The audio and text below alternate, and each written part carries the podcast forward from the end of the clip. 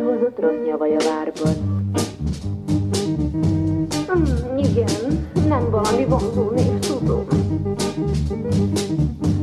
De mi nagyon kedvesek vagyunk.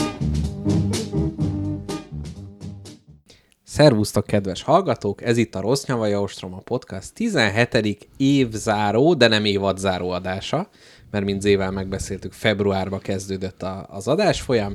Viszont ebben az adásban egy kicsit, hát nosztalgikus, visszatekintő, retrospektívek leszünk. Összegző, bölcselkedő és előre is tekintő. Így van, tehát a na- nagy egészt fogjuk most jobban megtekinteni, ugyanis kicsit visszatekintünk a 2022-es évre, hogy milyenek is, milyen játékok is kerültek elénk. Z, azt mondd meg kérlek, hogy milyen kategóriák jutottak eszedbe. Sorra vesszük, hogy mi volt az évben a legjobb játékélményünk, uh-huh. attól függetlenül, spoiler, hogy az idén jelentem, vagy nem, Igen. jelent-e meg, vagy nem, és most eltekintek attól, hogy kibogozzam a saját nyelvemet. A legpozitívabb és legnegatívabb csalódásokról beszéljünk egyet, illetve, hogy mit várunk jövőre a belengetett megjelenések közül. Igen, absz- abszolút. Azért is ö, fogalmazta meg így Zé, mert hát e- ebbe is úgy megállapodtunk, hogy évjátékát, tehát hogy ami idén jelent meg, azt nagyon nehéz választani, mert mi, de A Mortum az végül is idén jelent a meg, Mortum szerintem, amikor az adást csináltuk, akkor még csak egy éve jelent meg. Azt hiszem az is eredetileg Kickstarteres volt, és ugyanúgy a John Company, az viszont hát az nagyon friss ropogós, tehát hogy ott az, Ropogós volt, ha már friss ropogós a Flashpoint, South Flashpoint. China Sea, azt ugye frissen kaptam meg. az is P, P500-as. Talán ennyi? Ez a négy volt a 17-ből? talán, talán ennyi. De közben szerintem játszottunk adáson kívül friss játékokkal, én, én legalábbis most nem, nem tudom pontosan, hogy mivel, de hogy biztos, hogy voltak. Még meg nem jelent játékokkal is játszottunk. Igen. Jaj, hát meg hát a nagy kedvenced, a Prága kaput regni, az nem friss játék? Talán nem. Igen, hát beszéltünk olyan játékokról, amit nem együtt játszottunk, Igen. de, de átéltük őket.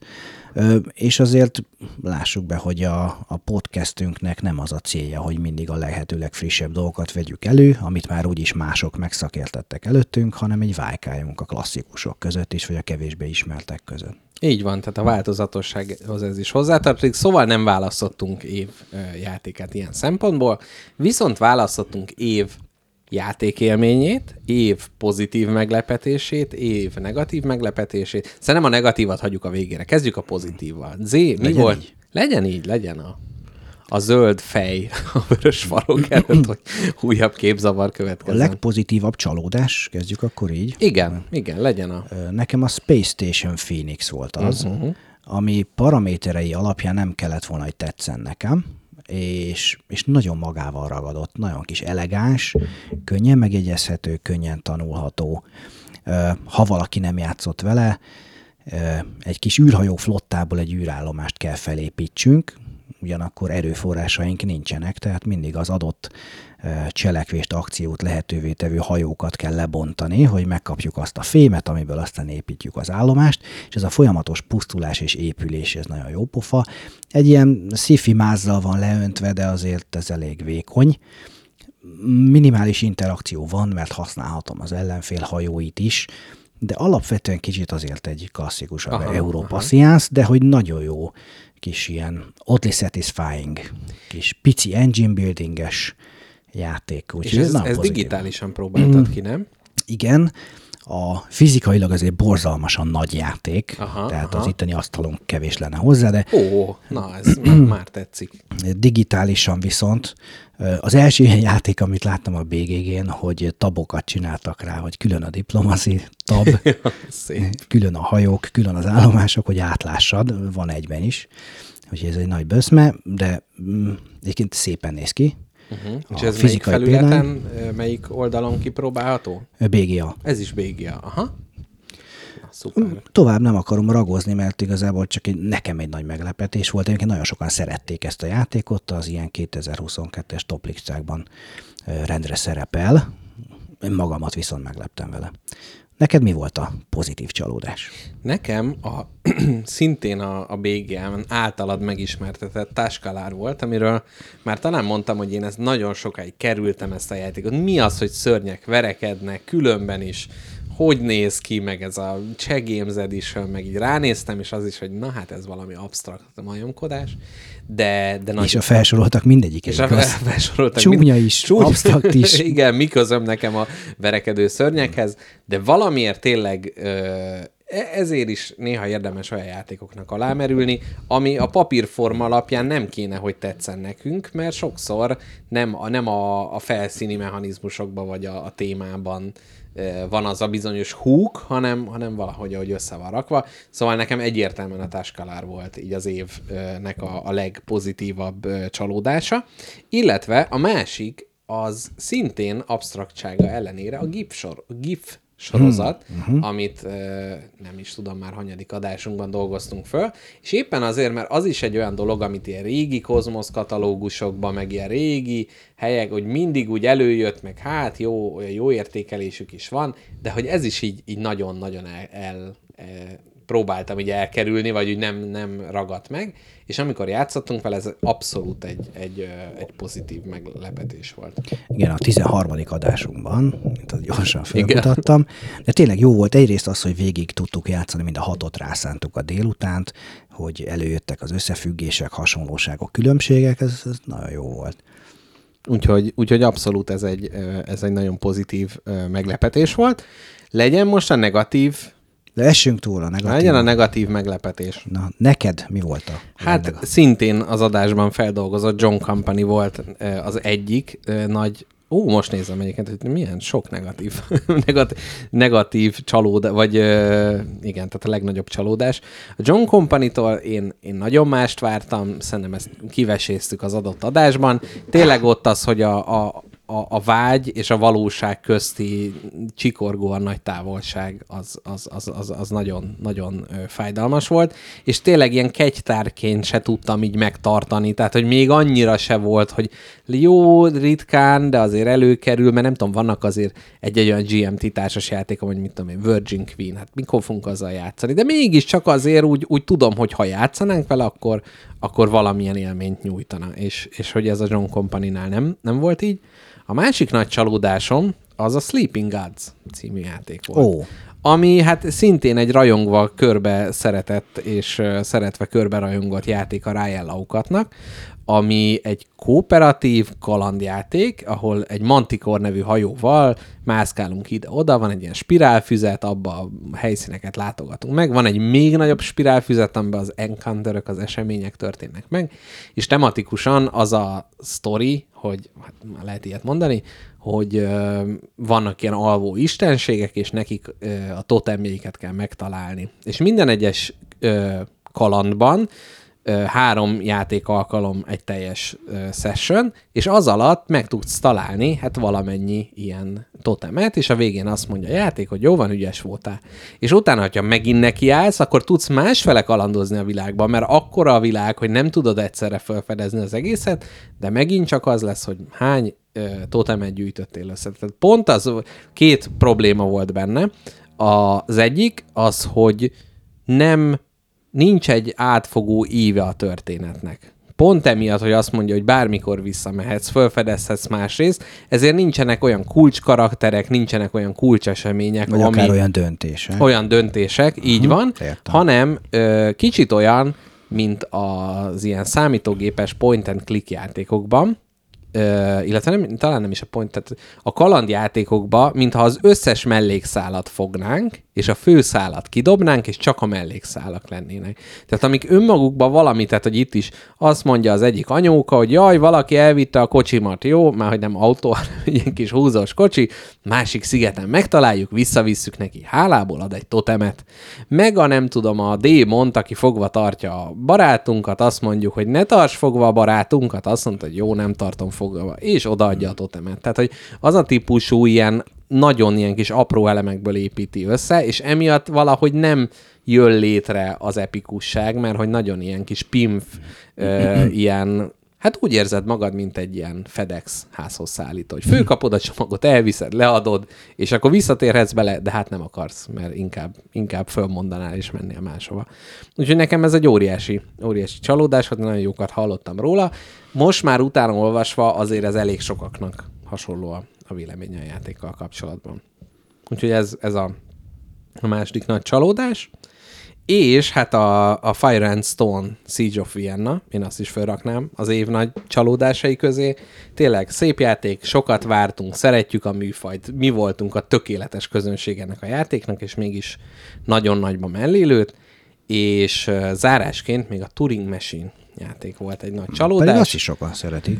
Azt is nagyon sokan szeretik, mindig ilyen limitek vannak bevezetve az ilyen expókon, hogy akkor kiveheti, nekem is úgy nagy nehezen sikerült eszembe megvásárolni, és hogy gyakorlatilag ez a játék egy kódfejtő játék, amiben a digitális megoldó rendszer helyett egy analóg megoldó rendszert raktak bele, ami nagyon szép, tehát nagyon érdekes, hogy a lyukkártyákat egymásra rakod, és kiadja a megoldást.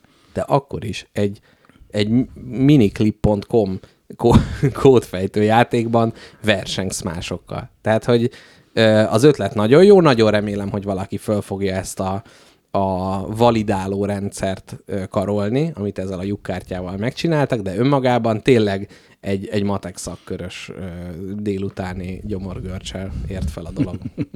Úgyhogy ez, ezek az én nagy csalódásaim. Zének már mondtam, hogy kicsit keserű. Keserű vagyok, hogy több lett a csalódás, mint a pozitív élmény, ahogy ezt Zével is beszéltük, nagyon sok ilyen hatos játékkal játszottunk. Tehát ami így igen, végül is adják ki, de ne nekünk, vagy nem tudom. Tehát ez a, a, ez a töltelék. Tehát nagyon sok tölteléket ettünk idén. Igen, nem rossz, de ha nem létezne, akkor nem történne semmi. Igen, igen, igen. És kicsit olyan, hogyha nem lenne ez a FOMO, hogy mindenfélét ki kell próbálni, és idén azt mondják, hogy semmi újat nem próbálunk ki, hanem csak a régi kedvencénket játszuk újra és újra, akkor szerintem jobban jártunk volna. Könnyen lehet. De ettől függően, függetlenül én bizakodva nézek a jövőbe, és nagyon remélem, hogy jövőre egy ilyen ínséges év után azért valami, valami jobb lesz. Ínségesnek talán ne hívjuk egy ilyen, ilyen gyors éttermes étkezéshez abszolút, Igen, inkább, igen abszolút, abszolút, abszolút, abszolút. Hogy a gyomrunk megtelik, de az elménk az, az még éhes. Na és Zé, neked mi volt a nagy csalódásod? Én csak egyet mondok, a John Company. Mert John hogy Company. az összes többi csalódás, az nem ért ennek a nyomába, de ezt nem is mondom el még egyszer, mert megtettük egy adáson keresztül. Sajnos, sajnos. Nagyon akartuk szeretni, igen. nagyon nem sikerült. Ennyi. Igen. igen, igen, igen. De ami az élményeket illeti, nem feltétlenül idei megjelenés. Mi volt a legjobb élményed idén, vagy mik voltak a legjobb játék élményeid? Na hát ez, ez azért már sokkal jobb. Hát a táskálárt most nem fogom még egyszer körbenyalni, de tehát szerintem ami a legjobb meglepetés, az ugye a legjobb élménynek is a része. Azt még egyszer majd fizikai formában játszunk. Jó, jó, jó, jó. Egyébként itt, itt fölöttem teljesen, teljesen befigyel. A másik az egy egészen friss élményem, és ez a Paleo című játék, mm-hmm. ami karácsonyra leptem meg magamat, mert hát most először végre nem bíztam másra, hogy milyen, milyen ajándékkal lepjen meg, hanem én magamnak ugye megvásároltam. Egy jó kis Black Friday-es akció ö, keretében, amikor az amúgy vérlázítóan borzasztó drága ára egy épp hogy vállalhatóra lejjebb lett csavarva, valamiért furcsa ennek a disztribúciójának a játéknak, Mm, jókat hallottam róla, és ne, én most nagyon vágyok a jó kooperatív játékokra. Nagyon keresem, hogy mi, mi, a, mi tesz egy játékot ö, igazán jóvá, ami kooperatív, uh-huh. mert hogy valahogy az az érzésem ö, van, hogy az emberek nagyon szeretik a jó játékokat, viszont igazából nem a kompetíció élteti őket, tehát ez, ez a multiplayer szolitár játékokban is, hogy igazából senkit nem érdekel, hogy ki nyer, hanem hogy ki teljesen, stb. És ezt, ezt mondjuk egy kooperatív játék hogyan játsza meg, ez mostanában így nagyon érdekel. Ja, ahol még ezt könnyebb elrontani, hiszen ugye az említett alfa játékos így van. problémával a játék élményét valakinek el tudjuk így rontani, van. hogy neki nincs semmi kontribúciója. Így van, így van, így van. És hogy kicsit azt is gondoltam, ez az alfa playerezés, ez egy ilyen alapvető probléma, és ez a játék nem kezeli teljesen jól, de majdnem, majdnem hogy jól kezeli. Ilyen ősember, ős világban az ősemberek társadalmát irányítjuk, föltalálunk dolgokat. Ami egy nagyon érdekes része, egyébként egy archeológus dizájnolta a játékot, első dizájn, ez így külön érdekes, hogy maga a világnak a megismerése nagyon jól van benne mechanikusan megcsinálva, tehát van egy pakli, amit szétosztunk a játékosok közt, és mindig a felső három kártyát nézheted meg, de csak a hátlapját. És a hátlapon az van, hogy hogy barlang, vagy az van, hogy erdő, és hát tudom, hogy hát az erdőben szokott fa, meg kaja lenni, de hogy így konkrétan mi azt ugye nem tudom, vagy valami veszély, és a többi.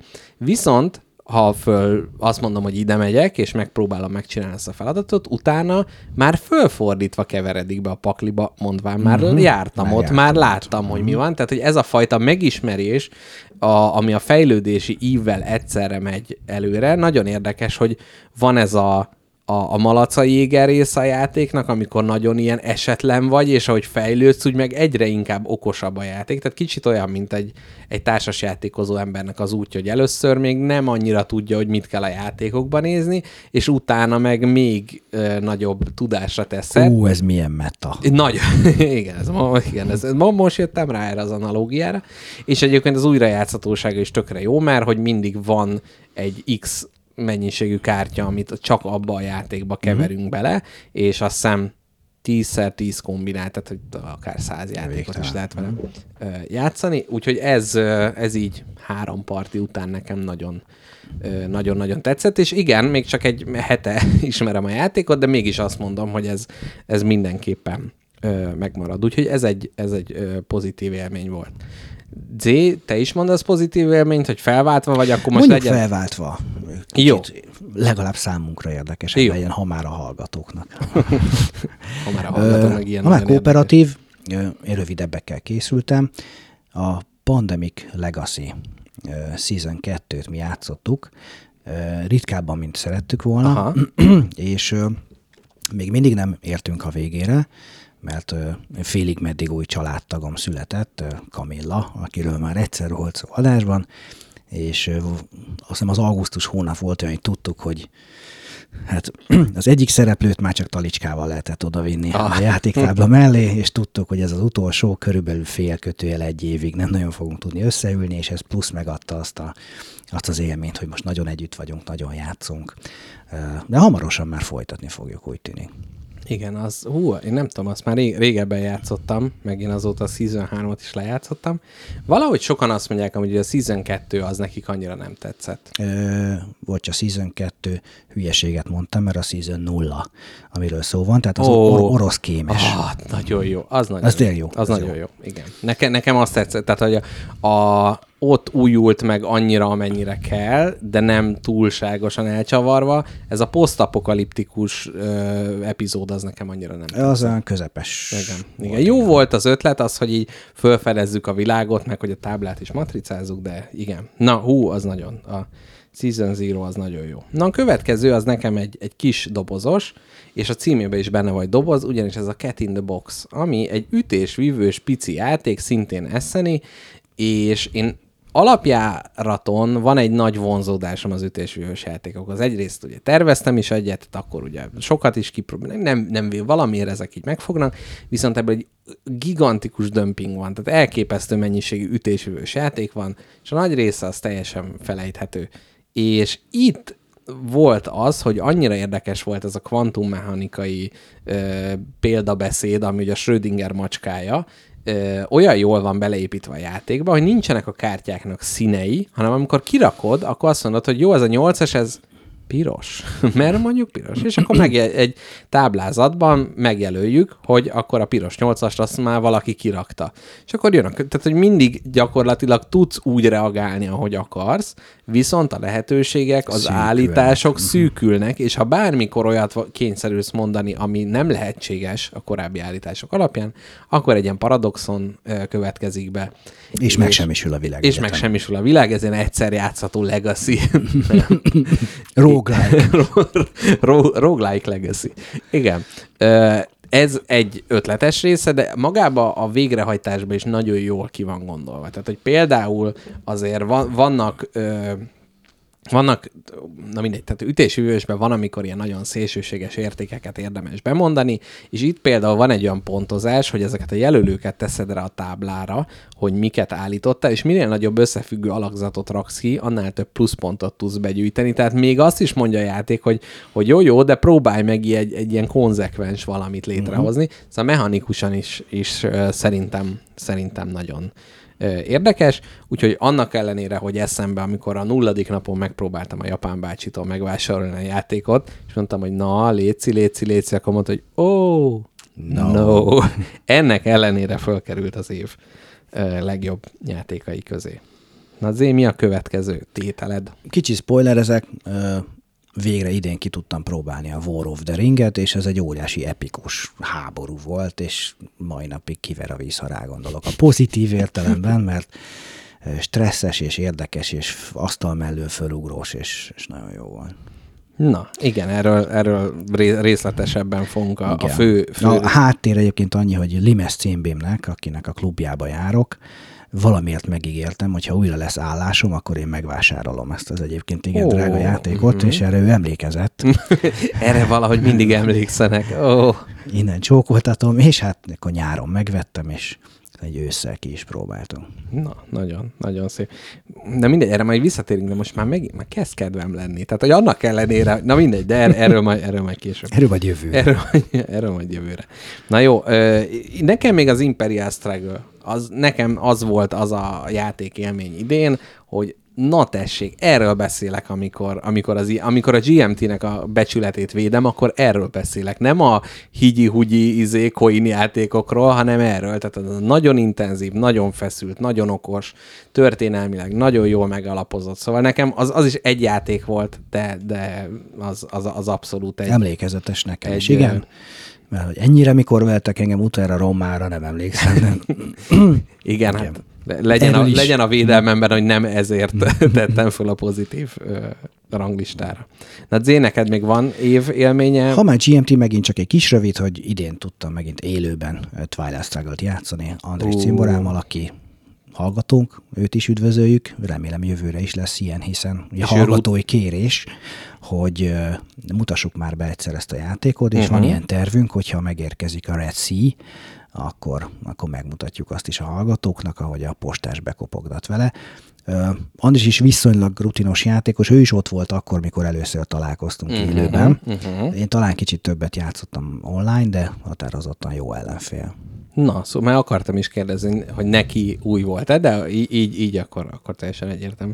Jó, nekem zárásként egy olyan dolog, amiről valószínűleg nem, nem igazán meséltem neked, az Aquamarine című játék, ami egy print and play uh, játék. De, de, de, azt egyszer, egyszer lehet, meséltem lehet, az egyik hogy, játék lehet, lehet, hogy, elején. Lehet, hogy ja, akkor, hogyha adásban is meséltem, akkor nem ereztem bőlére. A lényeg az, hogy a Voyages című játék volt először ennek a Deep Print Deep Print? Nem, az egy teljesen másik. Nem tudom milyen kiadónak, akik kifejezetten print and play játékokat visznek Kickstarterre, és nekik a második játékuk, még a Voyages-ben hajózni kellett, és ilyen kalózkodós téma, addig a, az Aquamarine-ben pedig búvárok vagyunk, igen. és szerintem így a Roll and Write játékokban is kicsit olyan furcsa érzés is, hogy annyi Roll and Write játék van a piacon, amit meg lehet venni dobozba, és ezt meg nem, és hogy szerintem kb. ez a legjobb Roland Wright játék. Uh-huh. Ö, nagyon nagy az újrajátszhatóság, az, hogy folyamatosan küldik az új, újabb térképeket, hogy tessék, haver, csináltunk még, itt van ingyen.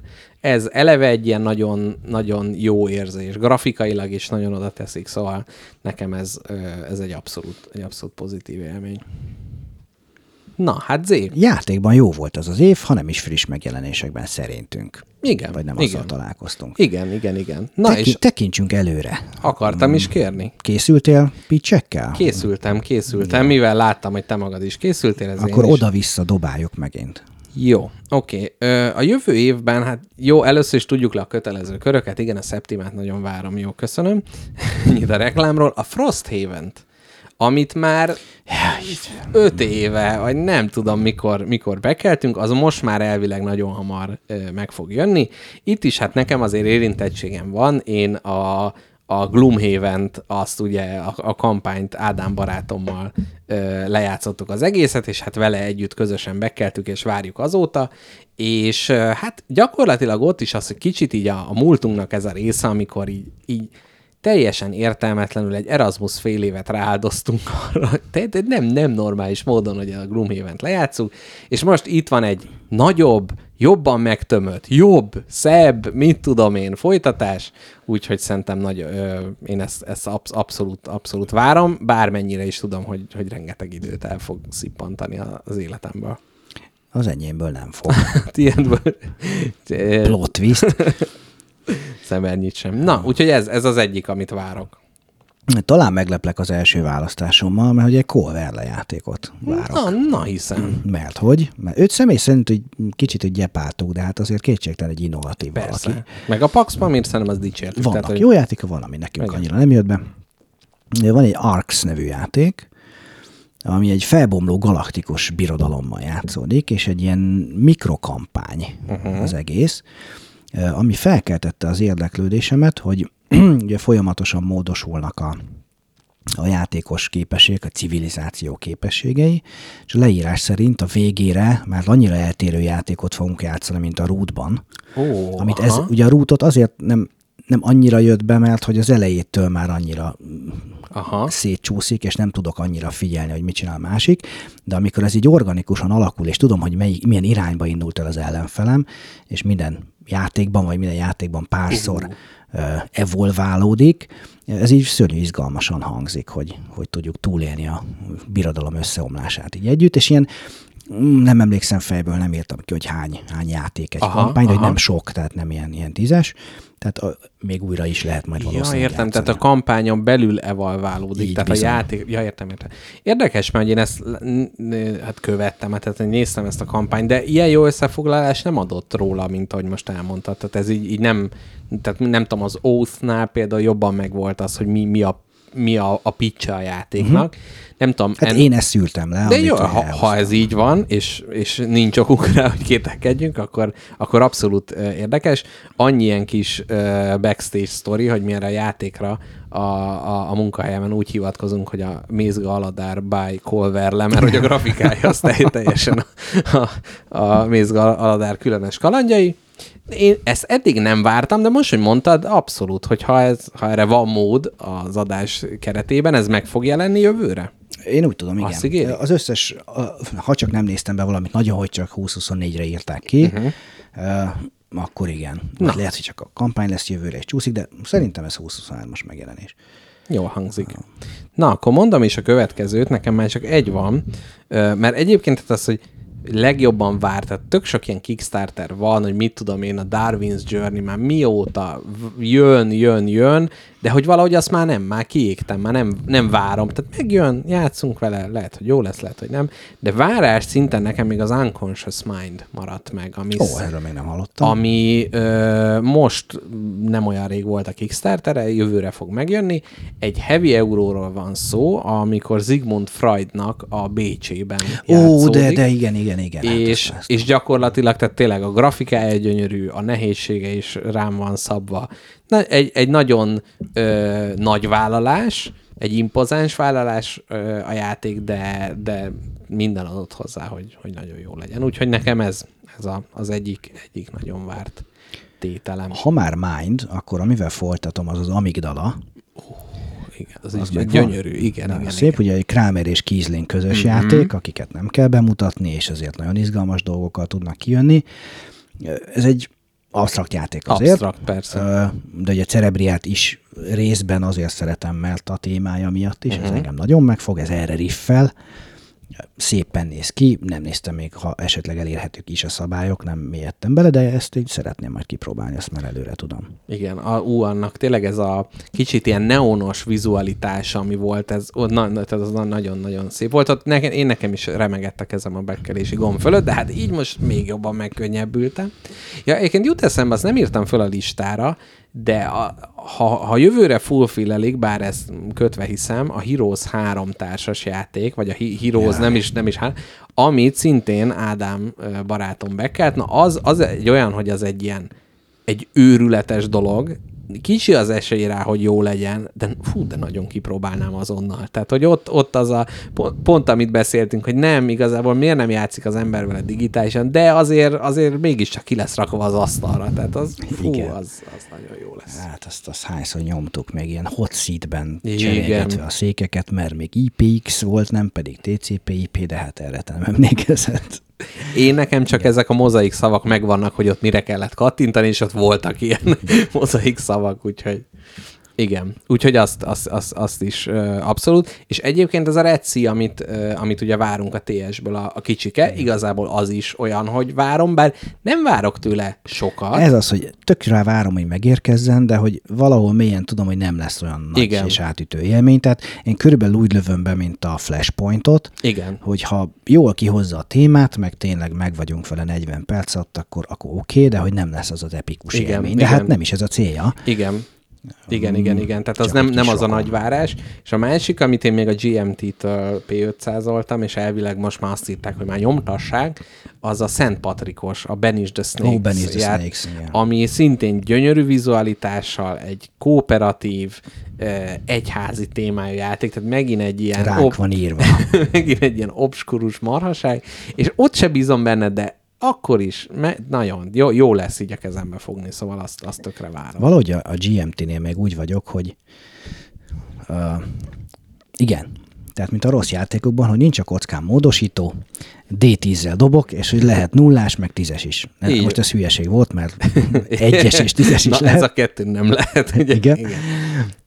De hogy így bármi kijöhet belőle, és Igen. annak az ellentetje is. igen, igen, igen. Úgyhogy ez, ez Akkor még kettőt bedobok gyorsan. A, van még egy űrös játék, a Galactic Renaissance, a, amit a Christian Martinez nevével lehet fémjelezni. Ugye az Inisnek a tervezője, Igen. a Matago fogja kiadni, és hogy az Inisnek, a Space Inisként hivatkoztak Aha. rá, amikor elkezdték tervezni, csak sokkal tovább fejlődött. uh-huh.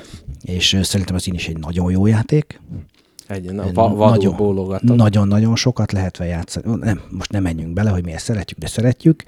Uh, Azért egy szögletes zárja, hogy ezt is lehetett. Emlékszem, egy fogyatékossal játszottam szintén, aki meglátta a táblát, és mondta, hogy de hát ez olyan rizikószerű. És mondtam neki, nem. És lejátszottuk a játék felé, tehát már láttuk, hogy mi az, hogy Aha, 18 aha. izé, és mondta, hogy egyszer nem, hagyjuk abba, ő, ez neki nem tetszik, mert ez olyan, rizikó. Ajjaj, És ajjaj. akkor ez Hát, így, igen, vannak, statáriálisan lehetett volna. vannak ilyen nagyon mély megrögződések, tehát ez a műanyag figurák területeken támadnak, de tényleg ez, ez közös része. De hát azért mi, milyen draftolás, milyen Az is, cél, hogy dobozban van, csak hát- Hát jó, igen. ettől még. Ö, illetve még van egy, ami nagyon nem bízom benne, hogy jó lesz, de hát Daimyo a címe. Martin Wallace játék, uh-huh. szintén D10. Uh-huh. Ö, Area Control, Fight, feudális Japán, tehát Értem én itt, hogy a feudális Japánnál itt kicsit vastagabb a ceruzának a nyoma. take my money, és, és nagyon fogok sírni. Én meg az Edót is megvettem, tehát annál unalmasabb, meg blékebb játék a világon nincsen. Unalmas euró, de azt is kénytelen voltam megvenni, aztán szerencsére el tudtam adni. De hát lássuk meg. Egyébként És- ígéretes, mert Martin Wallace jó ilyen area control játékokban nagyon jó, és tud kicsit out of the box gondolkodni, ha hehe. Itt az a furcsaság, hogy azt hiszem, hogy három designer van, és ő a harmadik.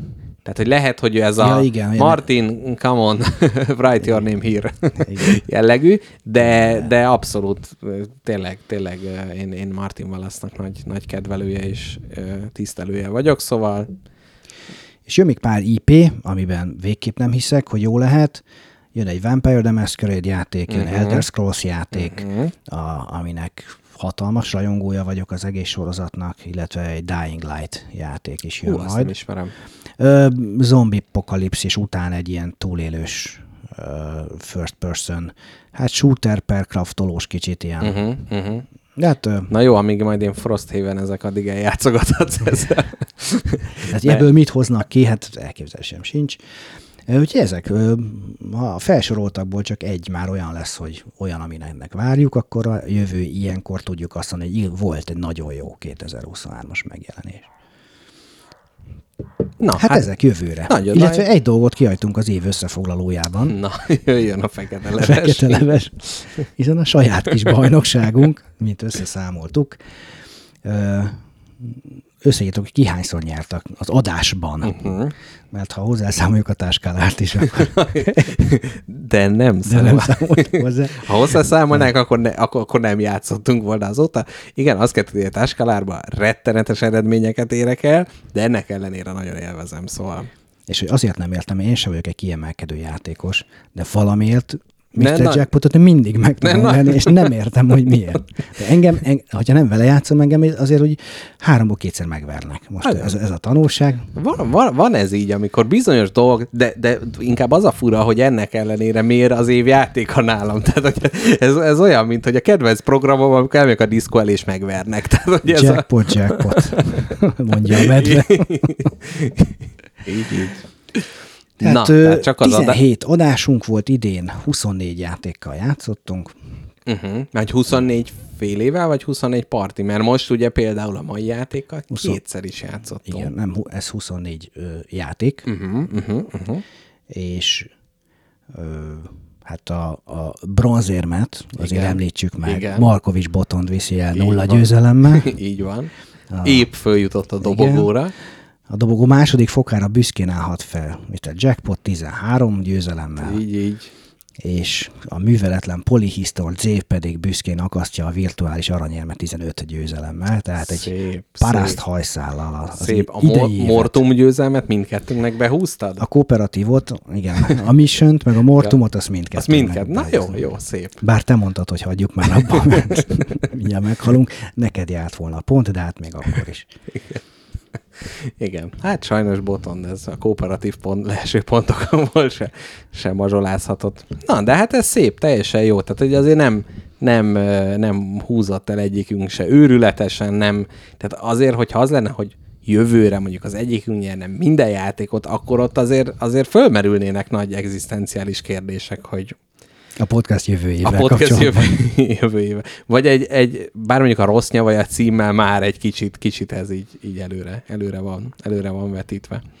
Na, hát szerintem ennyit az év értékelő, év köszöntő részből, és hajózzunk át a fő szegmensbe, ami ezúttal a Star Wars Rebellion című játékot és a War of the Rings Second Edition-t takarja. És itt azért élőben is tapsoljuk meg szintén Andris hallgatónkat, a már említett Andrist, aki kb. 47 másodperc alatt emojikból kitalálta, hogy mi lesz az adás témája, úgyhogy Igen. gratulálunk, jár az ingyenes előfizetés. Így van, így van. Minden, minden adást meg fog kapni teljesen ingyenesen. Hát ö, va, tehát kicsit úgy vagyok ez, hogy nem akarok lehetetlen feladatot, tehát ezen gondolkodtam, hogy fotózzak, de hát ott mindenki rájön. Ikon, na mindegy, egyre nehezebbek lesznek a feladványok, ezt előre előre elmondom, hogy majd, majd ö, kicsit jobban meg kelljen erőltetni magatokat.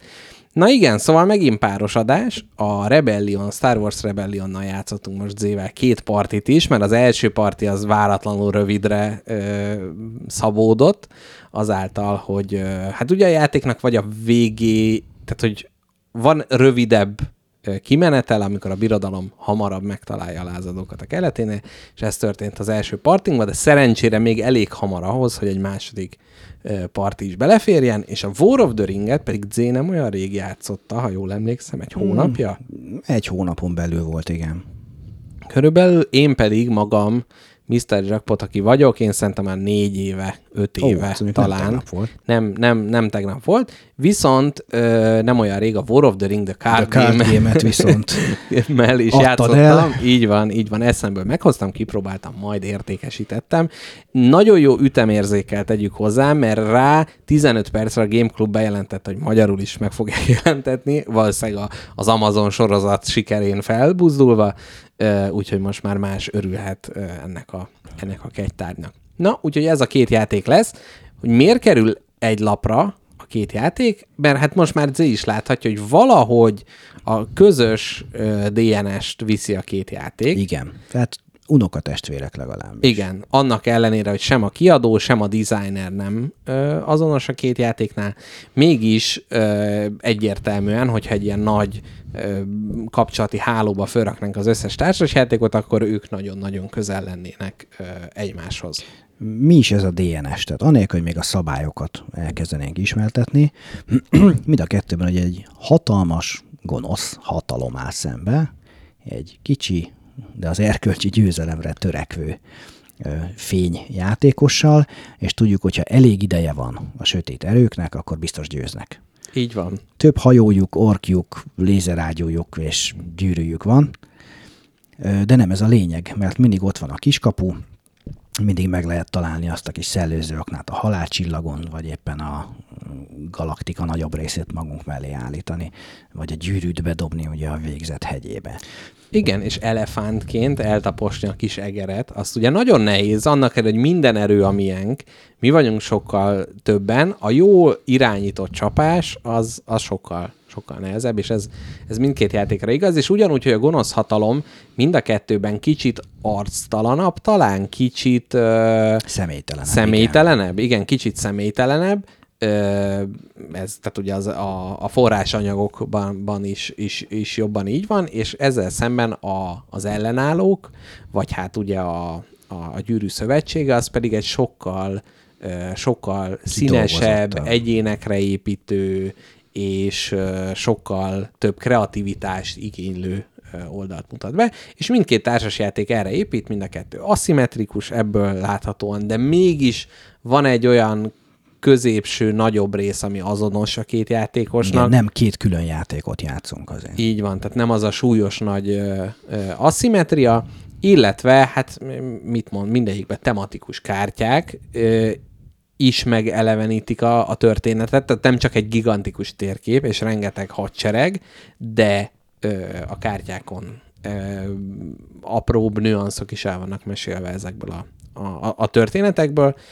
Szerintem, hogy És a történetek lehető legnagyobb része bele van passzírozva a dobozba. Tehát, Így van. Hogy, azt nem mondom, hogy a játék kárára, bár erről szerintem majd fogunk vitatkozni, Igen. de hogy amit csak tudtak, a filmélményekből vagy könyvélményekből belepréselték, hogy annyira tematikus, hogy csorog a dobozból. Így kifele. van, így van, és közben meg mégis van egy nem sinerángatott iránya. Tehát nem az, hogy most gy- gyere, cilike végigviszünk a gyűrűk urán, meg jaj, most a teljes történet lépésről lépésre, hanem valamennyire megvan adva az a szabadság, hogy most ezt újra nem új, újra meséljük talán inkább. Tehát, Igen. hogy nem, nem rigiden végigrángat ugyanazon a sinen, hanem adottak ugyanazok a, a, az elemek, és nézzük, hogy most ez az esetben hogy fog történni. Igen, valószínűleg Mória felé akarsz menni, mert ott annak megvan egy bizonyos előnye, de lehet, hogy nem. Lehet, hogy Luke-ból Jedi lesz, de lehet, hogy Leia fogja vezetni a, Lehet, a, hogy őt az fagyasztjuk le. Őt, őt, így, így van, így van, így van, így van. Tehát ezek az elemek adottak, és ez, ez szerintem egyébként egy nagyon erős része mind a két játéknak. Ez az, az, hogy újra meséli, és nem újra levetíti a történetet. Jó, próbáljuk meg ismertetni tényleg nagyon szűken, ilyen maximum 5 percben a, a játékokat. Jó, melyikkel kezdjük? Ö, kezdjük a frissebb élménye. Jó, kezdjük a, kezdjük a, a, a Rebellionnal. Öm, hát a mindkét játékban én voltam a birodalom, Z pedig a, a lázadók ö, aljas kis bandája, és hát gyakorlatilag a kezdő helyzet az, hogy a birodalom sok helyen ott van, sok helyen van hatalma a galaxisban, nagy erőket vonultat föl a toborzás során, sokkal több egységet rakok föl, mint a lázadó, viszont nekem egyetlen célom van, hogy megtaláljam, hogy hol van a lázadók bázisa. A játékban van egy ilyen kis állandó visszatérő elem, hogy amikor rámozgok egy ö, szektorra, és oda mennek a, a kis seregeim, akkor megkérdezem Zét, hogy itt van a lázadók bázisa, és ilyenkor vagy azt mondja, hogy igen, itt van, és akkor jön a nagy, hát végső csata, vagy azt mondja, hogy nem, és én akkor a kis applikációmon kiixelem, hogy nem itt van. Tehát van egyfajta ilyen kincskereső jelleg a birodalom oldalon, hogy ho, hol lennék, ha én lennék a lázadó, miket kell kizárnom, hogy szerezhetek információt, kicsit ilyen mindgame-mel, hiszen lázadóként lerakhatom az épülő halálcsillag mellé és a bázisomat, hogy ott Így biztos van. nem fognak keresni. Így mint van. ahogy Ezt mondja Pipin is szélszakának, hogy vigye minket vasudvart fele, ott biztos nem keresnek. Ez megpróbáltam az első játékban, nem sikerült, kérem. Igen, nem sikerült, annál inkább a, má- a, a másodikban. Szóval, hogy ez, ez a része megvan, míg addig a lázadók ö, kevés helyet birtokolnak, ott van a kis rejtett bázisuk, ami nem csak ő tudja, hogy hol van, ö, csak a lázadó tudja, hogy hol van, és emellett ilyen objektív kártyákat, tehát célkártyákat húz föl, elég lassan, tehát hogy mindig az először csak egy van, aztán, tehát hogy nagyon-nagyon lassan csorognak, és ezek közül, hogyha valamelyiket teljesíti ez a játékos, egy feladat, ami lehet az, hogy egy csillagrombolót lőjél le, vagy legyél egy nagy zónába minden szektorba, vagy legyenek ilyen, nem tudom, a birodalom mellett így, meg úgy legyél. Tehát egyébként elég sok, sok, sok színűek a feladatok, és, és ezekből lehet pontokat gyűjteni, amivel a játék végét hozzuk közelebb, kvázi, mert a körjelölő, amint elér egy pontot, akkor véget ér a játék, és a lázadó nyer, és a lázadó a pontokkal a játék végét közelíti. Tehát mi az a pont, amikor megnézzük, hogy vége van-e a játéknak, ezt, ezt hozza közelebb. Tehát ez így érdekes, hogy, hogy önmagában nem az, hogy tíz körből áll, vagy nem az, hogy ha fölrobbantom a halálcsillagot vége a játéknak, hanem ez a, a különböző, tehát sokkal ilyen egységesebb képet ad talán erről a történetről. Jobban változik, igen, az, hogy milyen történetet mesélünk. Rámehetek arra is, hogy statikusan állok, és folyamatosan menekülök. Ugye mondtad, hogy ha felfedezi a birodalom a felkelők bázisát, akkor jön a végső csata, de ez sem igaz. Tehát ha én azt, mint lázadó túlélem, és volt ilyen példa is, akkor, mint a Hold bolygóról, gyorsan akkor evakuálni tudom a seregeimet, és akkor egy másik titkos helyre el tudok költözni, ahol nincs birodalom, stb. stb. Tehát ez, azért itt már a birodalom tudása benne van, hogy hol nem lehetek, tehát van. szűkül, de hogy még mindig, mindig ott van az a nyomorult egérút, hogy az elefánt letaposta az egeret, de hát pont mellé lépett egy Igen, centivel. igen, és ez na- nagyon-nagyon intenzívé teszi a játékot, de talán ez majd inkább az értékelésénél, még mechanikusan én két dolgot emelnék ki. Az egyik, hogy a játékosoknak vannak mission kártyái, amelyeket ből vannak fix négy mindenkinek, és még van egy pakli, amiből húzunk mellé, és a karaktereinket, tehát a szereplőket, vagy hozzárendeljük ezekhez a missionökhöz, lefordított kártyákra rárakjuk, hogy azt mondjuk, hogy te csináld meg ezt a feladatot, vagy pedig ezekkel a figurákkal ö, mozgathatunk egységeket a, a táblán. Tehát ez mindig egy ilyen döntés, hogy ha most ezt a feladatot megcsinálom, ami ad nekem valami előnyt, el tudom fogni a másikat, tudok új egységeket építeni, ö, teszem az adott bo- bolygót és a többi, de minden ember, amit küldetésre küldök, azt az egységmozgatástól vonom el, ami a birodalomnál például egy kifejezetten fájdalmas dolog, mert hogy nekem ugye be kell nézni az univerzumnak minden kis ö, csücskébe, és ö, e- ez az egyik dolog, és a kártyák Bónusz? Ugye, igen. Ugye viszont tartalékolni is mindig érdemes Így hősöket, van. hiszen szembe tudunk szállni az ellenfél akciójával, hogyha van Így megfelelő van. Igen, képesség. igen. Hát egyrészt a csatába, ugye oda jöhet az ellenfél vezetője, és akkor ő is részt vesz, és hát mindenféle előnyöket ad, de ezek a küldetések is ilyen képességekhez kapcsolódnak, és hogyha valaki jön és megpróbál megállítani, akkor jön egy jó kis kockadobás, de egyébként nem tudom, te, mint ilyen sokszor a kockát szemmel verő és mágián elégető, mi, milyen érzésed volt így a kocka e- erő, vagy a kocka hatás, illetően ebben a játékban? ami ö, a csatát talán később, ami nem csatát illeti, minden körben volt több, és az is egy döntése az ellenfélnek, hogy szembe száll le vele, vagy nem, és ha nem, akkor nem kell kockával dobnom. Ha igen, de látom, hogy milyen hőseid vannak, akiket esetleg oda tudsz küldeni. Úgyhogy én tök vállalhatónak tartottam. Volt, hogy mondtam, hogy rohadjál meg kocka. Ez minden kocka dobós játékban előfordul, de hogy egyáltalán nem éreztem azt, hogy most meg vagyok erőszakolva Igen. négyzetesen. Ez így része. Amikor csatázunk, akkor is vannak kártyáink, amik plusz sebeznek, vagy sebet vesznek el az ellenféltől. Hát Meg elég sok, működnek. tehát eléggé nagyban függ az, hogy mennyi egységed van ott, hogy mennyi kockával dobsz, mennyit dobhatsz újra. Tehát itt, itt az, amit ugye a John Company-nál ugye nehezményeztünk, hogy dobunk egy kockával, vagy kettővel. Itt rendesen dobunk tízzel, 10-12-vel és hogy akár. annak már szép-szép átlaga. És Itt- alapvetően nem az a cél, hogy ö, nekem, főleg mint lázadónak, nem az a célom, hogy én egy nagy csatában legyőzzem a birodalmat. Én legtöbbször le, lejátszunk egy kört, és lelövök már, pár tájfát, már és menekülsz. tiplizek. Nekem az a lényeg, hogy ne halljak meg, hogy meneküljek tovább, hogy a birodalmat lassítsam. Oké, okay, akkor most ugye az első játékban még nem nagyon értettem, mit csinálok, és párszor neki gyalogoltam az üvegajtónak tájra nyitott szemmel, a, csa- ami a csatát illeti akkor is, tehát nem jól mentem az egészbe, de teljesen oké, okay, mert kicsit ugyanazt a játékot játszok, de teljesen más célral. A Abszolút. birodalomnak jó, hogyha leradírozza a lázadókat, mert a szemét kis egerek, akkor nem fognak neki ott szurkálni össze-vissza. Igen, az is van, de hogy addig is nem azokat a sarkokat nézi át, ahol, ahol neki. lehet a bázis. Szóval ez, ez egy nagyon érdekes kettőség. Ö, úgyhogy ez az egyik, hogy a, a, a lídereinkkel gazdálkodunk, hogy küldetésre menjenek. Ami egyébként a küldetések egy nagy tematikus oldala. Tehát az, hogy a játéknak ott nagyon sok ilyen ismerős dolog van a filmekből is, vagy olyan, ami tematikusan nagyon jól ül.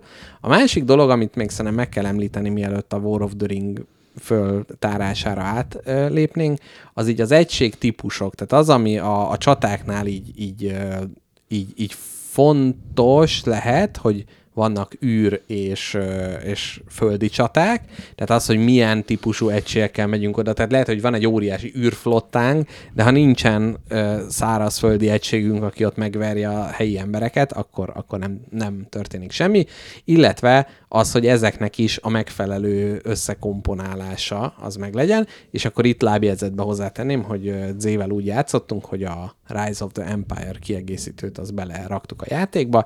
Én, mint aki már legalább 20-szor játszottam ezzel a játékkal, ö, azt gondolom, hogy ez egy kötelező kiegészítő, és azért, mert maga a harcrendszer az annyival okosabb ebbe, hogy kicsit olyan, mint hogyha az eredetiből így ki szedték volna, jó, ez menjen a kiegészítőbe, ugye ez az FFG-nél elég gyakran előfordul, úgyhogy ez teszi a csatát igazából izgalmassá és, és érdekes. Nem mondom, hogy makulátlan, mert nem, mert abszolút nem, nem, nem lehet rámondani, mert nem, nem ezen van a fókusz igazán, hogy a csata ilyen nagyon sharp és nagyon... Ez nem egy wargame. Nem egy wargame. Távolról Egyébként ez jó kérdés, hogy, hogy egy, a War of the Ring, és ez is, hogy mennyiben wargame.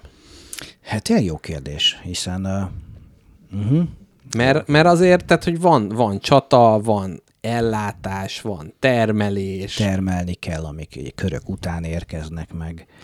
Igen, tehát lehet, hogy most nem mondtam jót, mert ez egy wargame, nem, nem war fókusszal, hiszen más neked a célod. Igen, tehát kicsit olyan, mint hogyha va- valahol ilyen 40, 35-40 százalék körül lenne benne a wargameség, és a maradék azért az, az lehet, hogy más, de mégis csak, mégis csak az a, az erőforrás, a hadsereg. Tehát, hogy, és ez a War of the Ringben is ugye azért nagyon erősen így van, hogyha ha van hadsereged, akkor mindened van, Ma, majdnem. Kivéve, ha van korrupciód, ugye az, az De hát az csak záró. Én nagyon jó kérdés. Nem, nem tudnék teljesen egyértelmű választ adni rá, de talán ez is mutatja, hogy milyen jó egyensúlyt Ez jó, adott ez a játék, hogy, hogy ne, nem, nem, nem tudok egy címkét ráhúzni. Igen. Na, nézzük meg akkor, hogy ezzel szemben, illetve ezzel egybevágva a War of the Ringnek mi, mi a, a struktúrája. mi a struktúrája.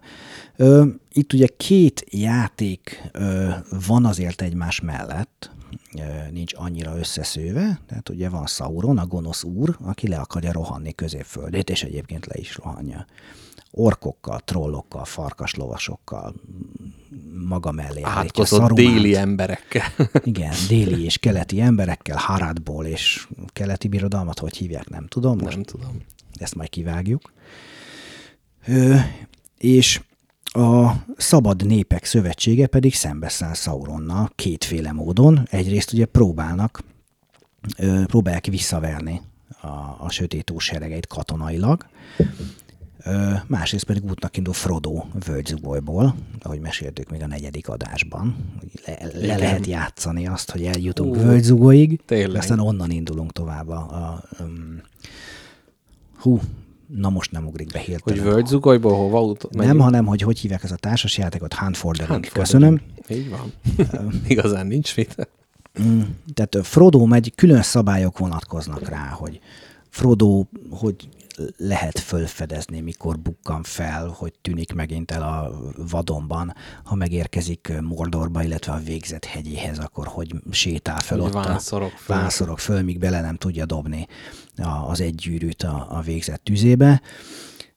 Kétféleképpen érhet véget a játék, ez a két győzelmi feltétel van, vagy katonai győzelem, ezt elérheti a sötét úr, hogyha összeszed 10 győzelempontot minden erődítmény után jár, de a szabad népek is összeszedhetik, hogyha négy pontot összeszednek, ami kevésnek tűnik, de nem az, hiszen nagyon aszimmetrikus a felállás, és hát az orkok özönlenek mindenhonnan, vagy hogyha Frodónak sikerül a végzett hegyébe beledobni a gyűrűt, akkor instant győzelem, hiszen akkor a sötét úr elpusztul. És ez a, ez a minigame, ami kicsit plusz hozzá van, hát ez csúnya szó, hogy fércelve a játékhoz, uh-huh. de azért erről van szó. Ez azért mm, sokkal nehezebbé teszi szerintem az, hogy egyrészt seamless lejátszuk az első játékot, másrészt, hogy tényleg mindenre figyeljél. Uh-huh. Én sötét úrként is gyakran benéztem, hogy hogy tudom akadályozni Frodót. Igaz, hogy először játszottam, de akkor is. Igen, ott talán jobban van meg ez, amit mondta, hogy párhuzamosan folyik ez a kettő. Tehát, hogy van a... Tehát, hogy a Rebellionban jobban megvan az, hogy, hogy különböző céllal megy a macskaegér játék és a, a csatázás, és talán itt meg jobban megvan az, ami egyébként a könyvekben és a filmben is így van, hogy van a, az erődök megszerzése és megvédése és a csata vetület, és közben meg van a szövetségnek a, az előrehaladása, és hogy ez a mind a kettő fontos, és amikor az egyikre egy kicsit kevésbé figyelsz, mert a másikra akarsz koncentrálni, az kicsit mindig megbosszulja a dolog, szóval Igen, ö, talán ez, ez jobban ö, külön mederbe van szedve ez a kettő. Hogy van még tematikával ugye átítatva ez az egész. A, a gyűrű szövetségében külön minikkel ott van mindenki, akit ismerünk, a, a, a szövetségnek minden tagja. Ha rajtuk ütnek, akkor valaki feláldozhatja magát, mondjuk Móriában Gandalf például. Külön lecsatlakozhatnak a szövetségről, hogy elmenjenek messzi földekre. Ja, zárója, hát külön. Azért érdekes része az egésznek, hogy ugye van, vannak a szabad népek, és vannak a sötét úr szolgái, de hogy ezek nincsenek még háborúban a játék elején. És először igen. háborúba kell őket rángatni, hogy Igen. tudjál aztán toborozni és hadat viselni. Tehát egy vali stratégiai a sötét úr részéről, hogy egyesével számolja föl a, a szövetségeseket, ahogy egyébként ez tök logikus, úgyhogy addig a többiekhez nem nyúl és addig a szabad népek, vagy a gyűrű szövetségének a diplomatái kell, hogy rohangáljanak, és győzködjék mondjuk Hogy Rohan királyát, be a hogy háborúba. bizony, hát itt háború van, hát itt, itt el kell kezdeni katonákat toborozni és hadba szállni, mert különben meghalunk, és az, az erőforrás, az idő, az, azok tevékenységek, és mi- mindaz, amit nem arra fordítasz, hogy mondjuk a gyűrűt közelebb juttasd a végzett hegyéhez. Igen, a tematikusan jobban meg van ö, indokolva, de valahogy a Rebellionban is jelen van. Tehát ez a, a befolyás szerzés itt meg ott. Tehát, hogy ami önmagában az, hogy figyú, te is szálljál már be a háborúba, támogasd a mi ügyünket, de igen, a, a, az kétségtelen, hogy a War of the Ringben ott, ott erősebben megvan ez a, Politikai vonal. ez a, ez a, ez a fajta politikai a, vonal. az igen. nincs túl bonyolítva, mert egy, De hát a gyűrűkurában sincs azért annyira túl bonyolítva, nem? hát nem annyira, de hogy azért, hogy ki akar segíteni, kinek, ő rohan Aha. akar, gondolnak, gondolnak, akar, rohannak Ja, jó, az jó, jó, elfek, jó, a igen. törpöknek. Jó, igen, ott Ez azért jobban megvan. meg, meg, meg vannak ezek a dolgok. Itt is kicsit előre szaladva, de úgy érzem, hogy sokkal gazdagabb a, a gyűrűháború, de hogy ez nem feltétlenül válik hasznára, mint játéknak. Uh-huh. Legyen az mondjuk a szabálykönyv vastagsága, vagy az érthetőség, vagy az, A hogy, gazdag alatt mit értesz? hát, hogy milyen gazdag élményt ad aztán. Ja, hogy, értem, hogy, hogy értem. tudom elmesélni Mhm. a sztorit. Aha, aha. Ö, A gyűrű háborúról nem, nem akarok szabályt ismertetni, mert hogy mi a lényege, azt elmondtuk. Uh-huh. Egy nagyon szép hadijáték ez is. Nekem sokkal inkább lejött a... Ezt inkább hívnám Wargame-nek. Ja, abszolút, abszolút, abszolút. Tehát Főleg ez az erődöknek a működése. Erődök, városok működése, ö, hogy tudok utánpótlást küldeni, ö, hogy mozognak lassan a, a seregek. Ö, szomszédos területek, ha már valamit ostrom alá vontam, akkor nem tudom erősíteni, tehát egy csomó olyan szabálya van kiegészítve, hogy tényleg wargame-nek érzem, és plusz mellette ott van még egy csomó minden, amire figyelni kell.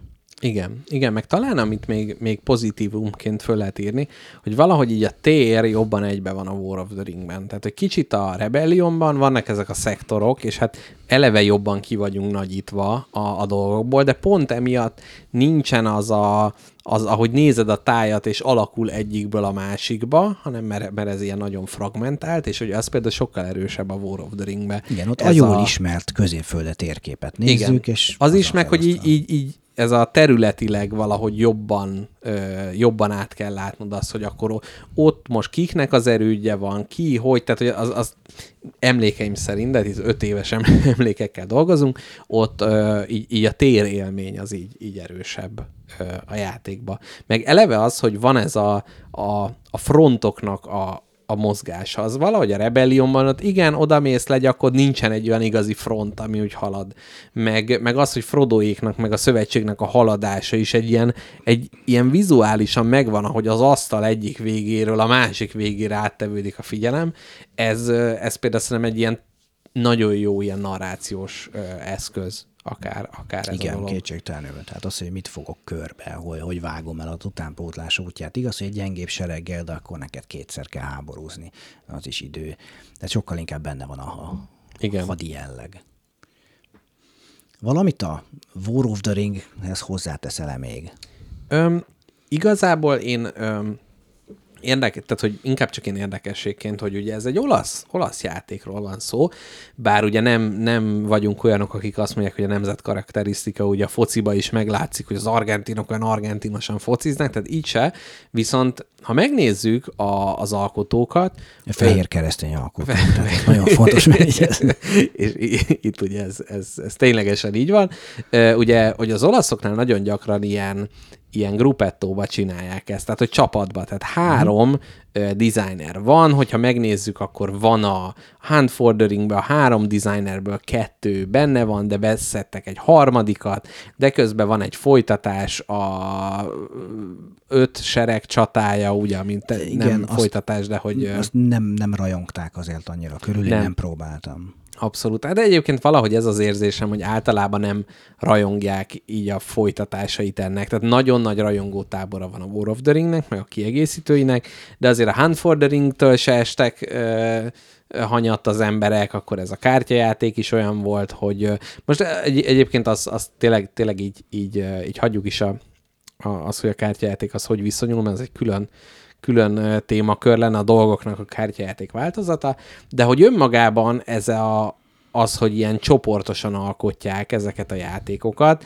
ez szerintem egy ilyen tökre, tökre érdekes vetület a dolognak, míg ugye a Rebellion, Fantasy Flight Games, Kori Konyeckának egy személyes alkotása, és ha már így a szerzőiség szóba került, hogy van egy 1998-as PC játék Star Wars Rebellion címmel, amit hogyha bárki megnéz Steam-en is meg lehet venni, meg hát máshol is el lehet érni, és meglepően nagy hasonlóságot mutat a, a Rebellion ö, társas játékkal. Tehát kicsit olyan érzésem van, hogy vagy az van, hogy ezt már akár a War of the Ringesek is ismerhették, és akkor azon keresztül inspirálták, vagy, vagy tényleg Kori Konyecka, ö, hát el tudom képzelni, ami, amekkora geek, hogy ő maga ezzel a megjelenés évében ö, játszott, mert egyébként a reláció az úgy néz ki, hogy 2004-ben jelent meg a War of the Ring, 2011-ben jött a Second Edition, ami hát most a játék, amivel Zé is, meg én is ö, játszottunk,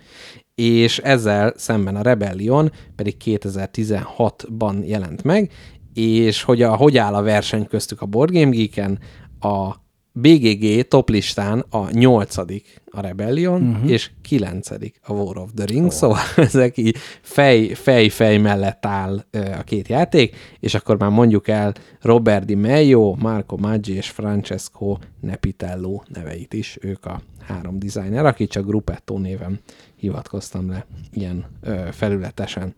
Honorary mentionként azért a 1986-os Csillagok háborúja játékot is Ó, említsük meg, tényleg? a, a Novoplast kiadó. Uh-huh. Ennek nem néztem utána, de teljesen nyilvánvalóan ellopták valahonnan. Persze. Vagy ha nem, akkor sem kapott nyilván a Lucas egy fillért sem utána. Ö, amiről homályos emlékeim vannak, de hogy azért többet mutatott, mint a Dobsz és Lépsz, mert sok kockadobás volt benne, de a, a halál csillagon belül játszódó sztorit kellett végigjátszani, hogy ö, vonósugarat kikapcsolni, Darth Vaderrel megküzdeni, lelépni, és ennek rengeteg alszabályával együtt, hát olyan 35 éve biztos nem láttam ezt a játékot, de esetleg érdekes lenne megnézni mai szemmel milyen. Igen, hát, Tippelni tudok. igen, de azért ezeket mindig belengi egyfajta ilyen nosztalgikus.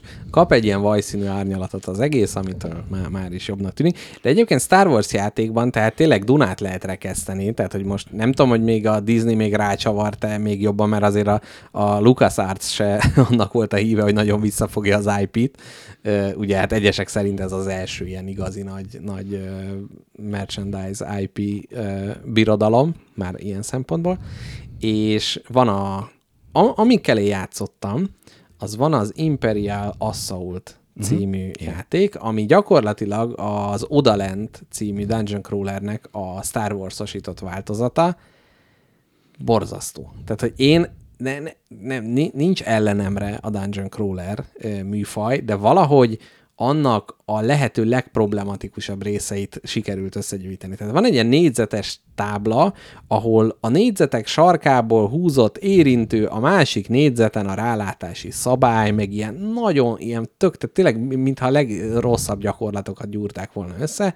Többször is neki futottunk, és, és nagyon, nagyon nem, nem volt uh, szimpatikus, illetve ez az egyik a kalandmester, vagy hát ő a birodalom, ő irányítja a birodalmat, na, nagyon, nagyon nem, nem tűnt úgy, hogy neki ez ugyanannyira élvezetes, mint a, a, a lázadók oldalának, szóval ez egy kifejezetten rossz, rossz élmény volt. Egy másik nagyon rossz élmény, az Outer Rim, a Peremvidék címen azt hiszem magyarul is mm-hmm. megjelent, ami pedig kicsit így az Arkham Horror, Eldritch Horror lebutítva, átrakva ilyen bounty hunterekkel, hogy megyünk helyszíre, történik valami, gyűjtjük a pénzt.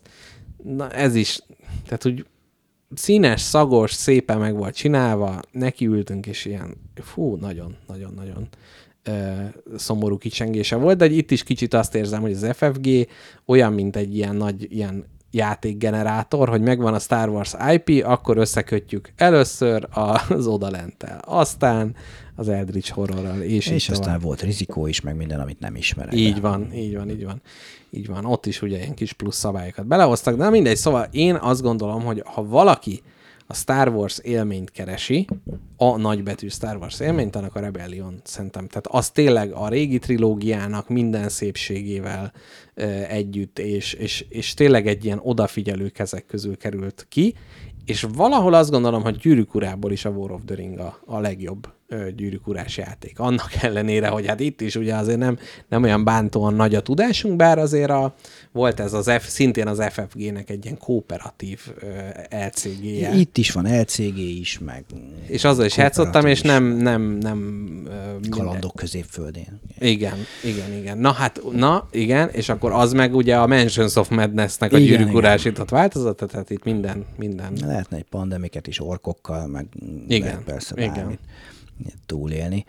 Te, csak zárója egy, ha már IP és élmény, az meg a, az én ünükém, hogyha a legjobb Star Wars film, filmek, amit láttam, ez a Fallen Order és a Jedi Academy, ami mindkettő egy játék, mert hogy ezek nagyon hozták a hangulatot, és volt benne karakterfejlődés, és ív, és logikus, és jó volt megírva. Még az, a Rogue One kivételével az összes film pedig egy hulladék. Igen, igen, ez abszolút, abszolút. Ezzel jobban egyet se tudnék érteni. Most kicsit érdekes, hogy a Mandalorian is úgy volt, hogy mintha ilyen megváltás lett volna. Most már nem nyilatkoznék róla úgy, hogy az olyan de mindegy, ez szerintem nem, nem egy Star Wars film és, és könyv értékelő dolgokról szól ez a podcast, bár azért majd a következő szegmens végén azért kicsit én azt mondanám, hogy ezt a nagyon új trilógiát, ezt inkább felejtsük el, és írunk helyette majd egy újat, de erről majd később. A, Erről a később. megfelelő helyen. Akkor, akkor eresszük egymásnak ezt a két játékot. Na, külcsin. Először itt még ugye számok nélkül, én azt mondom, hogy külcsinbe mind a kettő. Hmm, mind a kettő teljesen jó, talán kicsit a War of the Ringben néhány arc az el van rajzolva. Tehát azért vannak az a péklapát arcú Pipin és társai. Ott egy kicsit én még több, ö, többet várnék, Hát, de ahogy a Hunt for the Ringben, mint is ugye saját grafika, nem a filmből vett szereplőket rajzolták le, ami nem baj, sőt, nem, abszolút. Ja, teljesen jó, de hát az nem, nem nagyon szép. Nekem hozta a hangulatot. A uh-huh. térkép ugye középfölde Igen, unásig igen. ismert uh, térképe. A minik azok nagyon jók. Igen.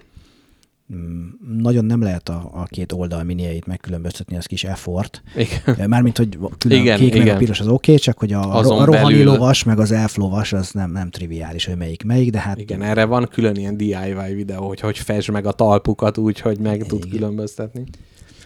De rendben van, és amikor ránézel, akkor, akkor már elfog a bizsergés, hogy most csillagok háborúja jön, vagy most gyűrűk ura jön. Így van. Én a Rebellion azt mondanám, hogy teljesen jó. Kicsit azért az FFG, mondjuk úgy, hogy nem a magas minőségű komponensek felkent lovagja. Tehát ahogy ugye láthattuk, hogy ezeket a kis standiket, hogy kibe kell rakosgatni ebből a talból, és közben ott szedi szét ezt az egyébként nem túl jó minőségű papír Igen.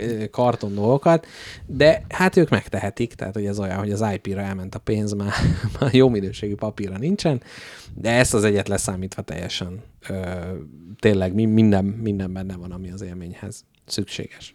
Na, akkor most jön a kétdimenziós... Nézzük a kétdimenziós. jó. Ezt mindig emlékeztetned kell. A szám vagy a betű a... A szám a játék szabály, a bonyolultsága, a, a betű pedig a dimenzió, hogy ez mennyire mély, mennyi. Én valamiért azt gondolom, hogy a kettő az azonos. Már nem a betű meg a szám, hanem a két játéknál. Tehát én most így Nekem van ellenvéleményem, de nem, nem erős. nem erős. Aha, jó. Én azt mondom, hogy ugye most tanultam nemrég mind a kettőt uh-huh, meg, uh-huh. hogy a Rebellion sokkal könnyebb tanulni. Szerintem sokkal igen, igen, a szabály. Igen, igen, igen. Ami kifejezetten elő, előnyére válik. Igen. Ez, ez, Tehát ott ez mondjuk igaz. egy kettest mondok talán, Uh-huh. De a War of the Ringnél legalább egy hármast, mert annyi eset van. Igazad a, van, kock, teljesen. a kockákon ugye nem csak az, hogy, hogy milyen típusú sebzés, hanem hogy mit tudok a kockával csinálni, hogy vannak a kártyáim, azoknak legalább pontosan háromféle felhasználási Igen. lehetősége van. Alsó szöveg, felső szöveg, meg az ikon, Frodoék ott vannak, de külön Frodoék, ha már a végzett hegyén lépkednek fölfele, akkor, mi Akkor van? már, ó, igaz, igazad van meg most, tehát, hogy Különböző karakterek, ahogy bejönnek a játékba, akkor plusz kockákat hozhatnak, de milyen feltételekkel jöhetnek be. Én azért egy erős hármast mondok. Arra. Igazad van, abszolút. Meg, meg ez a teljes ö, gyűrűk ura sorozat minden játékában, most eszembe jutott a szabálykönyv, az mindegyikben annyira bántóan nem jó. Valahogy nincs jól összerakva. Igen, de, de hosszú, de, de nem találod meg a dolgokat. Igen, teljes. Most ezt te, teljesen ö, átéltem, amit mondasz. Egyetértek. A kettes, hármas az jó. Hármas, négyes, ez az, azért azt nem mondanám. Há, nem, nem. Kicsit Hármas. furcsa, hogy Nekem egy- egy egyértelmű hármas azért meg. Kicsit fura, hogy a, a Rebellionra, ami egy ekkora játék, egy kettes komplexitás lehet mondani szabályban, de igazából ennyi. Tehát ez, ez teljesen jó. Na és mélységben. A mélységben, hú, ez barom jó kérdés. Ö, Itt is a, a gyűrűk urában éreztem azt, hogy mivel ugye a térkép az egy statikus és adott, és nem uh-huh. az, hogy valahol van a, a bázisom, hanem minden ide kell eljutni, hogy ott azért sokkal jobban lehet stratégiát kitalálni. Most akkor a játék elejétől én hogyan Aha, fogok haladni, aha, aha. nem pedig csak reagálok arra, hogy milyen missionöket húzok. Uh-huh. Úgyhogy én arra, arra mondanék egy C-t, Uh-huh. és a Rebellionra pedig egy B-t. Mert hogy Hm. ez kicsit, kicsit reaktívabb, taktikaibb, Uh-huh. és, és ez nem leszólom, uh-huh, mert hogy a játék élmény, amit majd összegzésnél beszéljünk róla, uh-huh, de hogy én akkor uh-huh. nekem úgy állt össze, hogy a Rebellion uh-huh. egy 2B, a War of the Ring pedig 3C. 3C. Én azt, De én, itt ez a C, az ugye ez, ez megérzés és igen, véleményes. meg igen, igen, igen. Én abszolút sokat. azt mondom, hogy a, én a Rebellionnak is adok egy C-t, tehát a számas stimmel. Ö, Én a gyűrűk urával ugye kétszer játszottam, a Rebellionnal meg már tényleg ti- 15-20-szor, tehát az, az azért elég, elég sokszor előkerült, és hogy az, a, tehát, hogy az, hogy nem kiismerhető, de ugyanakkor a tudás, jó, tehát hogy most persze, most Z nyert a második nekifutása, tehát azt mondanák, hogy ez egy igazán mély játék lenne, akkor esélye nem lett volna, mert én már átlátom a dolgokat, de én egy kicsit ilyen impulzívabb játékos vagyok, hogy nem, nem annyira... De nem még... agyon elemzed igen, és igen, optimalizálod, hanem azért igen, játszunk, igen, játszunk. igen, igen, és hát hozzá kell tenni, hogy egy agy- agyon optimalizáló játékosan játszottam az első 19 partimat ezzel, ezzel a játékkal. Szóval, hogy én abszolút látom a, a, a mélységét, és az, azt a fajta, az, hogy a, a, a, a tudás és a nem csak az A és a B összekötés, hanem az A a B-vel és a B a C-vel, tehát ezek mm. a, a, a kaszkádszerű Igen, dolgok. Úgyhogy én azt, azt mondom, hogy szerintem ez ugyanolyan ö, mélységű, mint a, De meggyőzhető A- voltam, mert tényleg két játék után simán elfogadom, hogy... igen, És, és van kedvem még játszani. Igen, igen.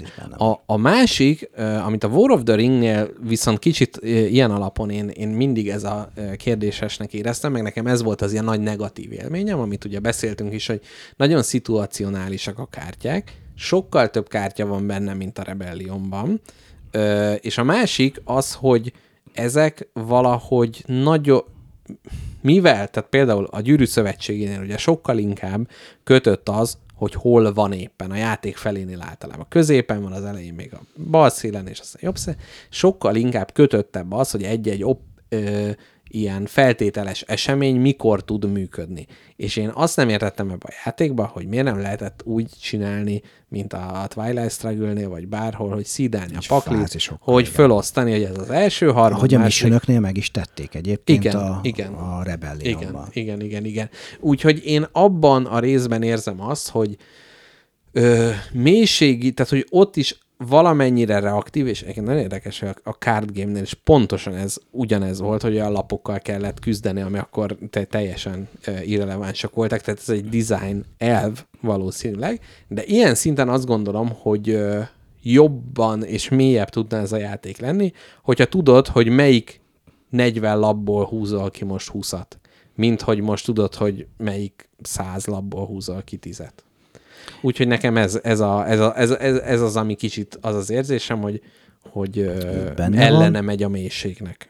Ö, Mérsékli a Nekem ellenvéleményem van, ugye uh-huh. azt beszéltük, hogy uh, itt viszont, amit mondasz igaz, viszont a kártyákat lehet használni csatában is, akkor, akkor is valamennyire szituációfüggő, hogy a nazgújaid itt, mit tudom én, még sebeznek. Lehet, hogy nincs a nazgul. Egyébként akkor béna vagy, tehát legyen. Igen. Zárójelbe zárva.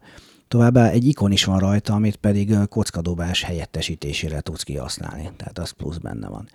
Itt a Rebellionban éltem én azt át, amit te uh-huh. írtál le bírálatnak a, a gyűrű háborúhoz.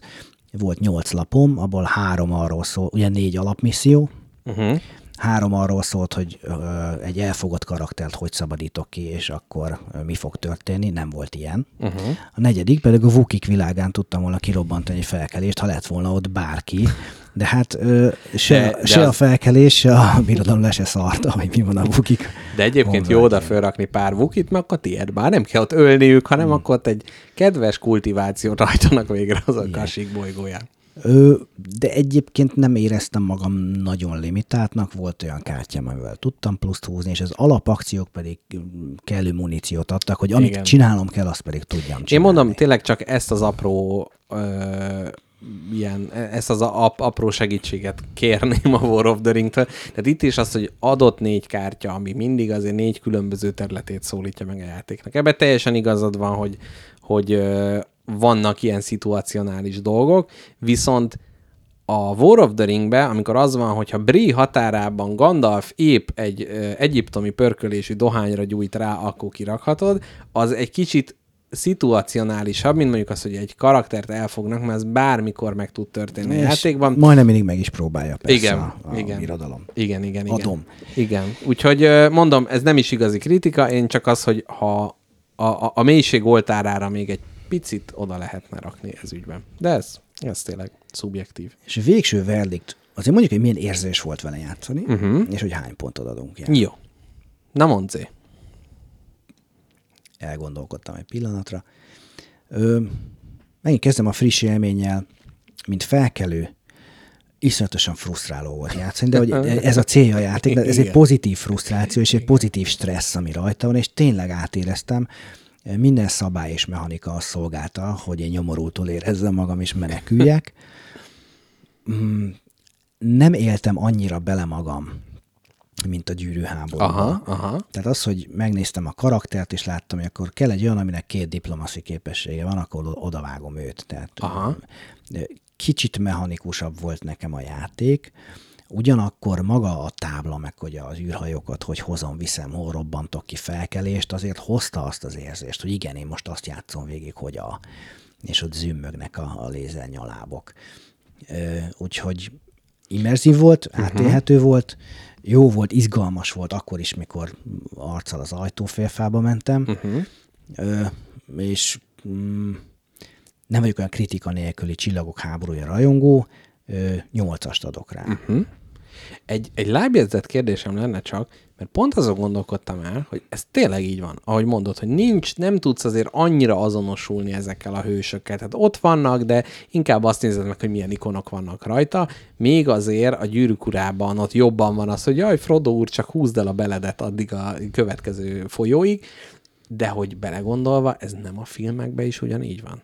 Hogy a, a Star Wars, ez mindig mondják, ez az űropera, meg kicsit van egy ilyen kis, kicsit ilyen lúgozott, tehát kicsit ilyen a hős az ilyen hős, és hogy a Frodoéknál meg ilyen szegény, ilyen minden baja van, megy, zokog, jaj, Bilbo, hadd Nem találkozzak. tudom, azért a, tehát nekem a Csillagok háborúja életkorom okán Aha. is, de hogy mindig a, az alaptrilógia marad, és azért ott, ott hiába sematikus, meg kicsit idézőben lopott, meg hogy de hogy az mint egy dráma össze van rakva, és ez egy hero's journey, és akkor ott van az bölcs öreg, meg a fiatal, akiből erős lesz, meg ott van Aha. a gunslinger, meg van, tehát mindenkinek van egyénisége.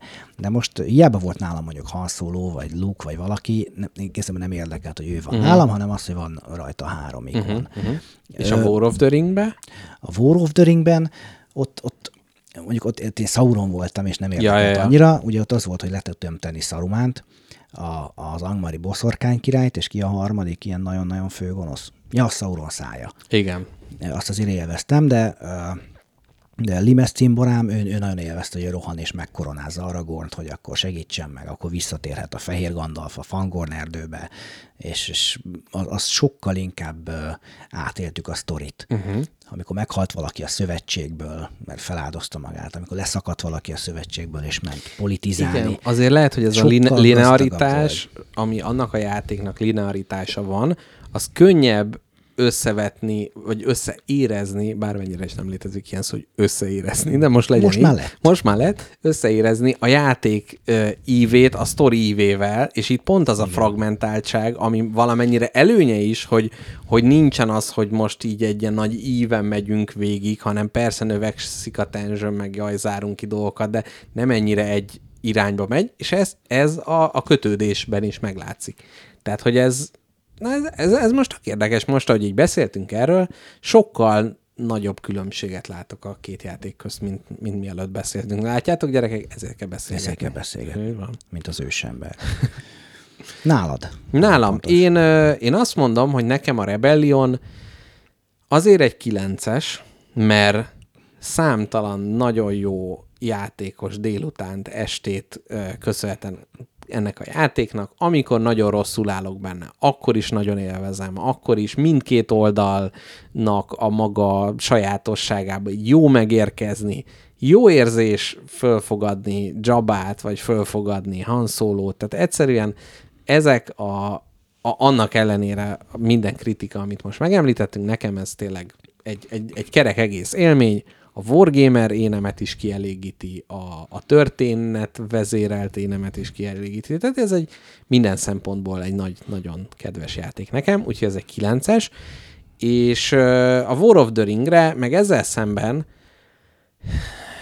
nem tudom, ez az öt év, ez, ez, ez, így, Ez ne, sok. ez így ne, nehéz, úgyhogy én azt mondanám, azt mondom erre, hogy nyolcas. És itt egy, egy gesztust gyakorlok abból a szempontból, hogy elhiszem Zének, hogy amit most elmondott, azt most kicsit én is átéltem, és ezzel kicsit alakítottam volna magamtól, lehet, hogy csak egy hetest adtam volna rá. De nem, meg közben meg nem egy át, tehát hogy nem mondanám rá azt az átlagosat. Tehát ez egy A átlag... hetes azért már azért átlagon felüli. Szerintem. Igen, igen. Azt jó. is elfogadnám. Én, jó, akkor is 8-as, tehát azt mondom, hogy 9 és 8. Nyolc.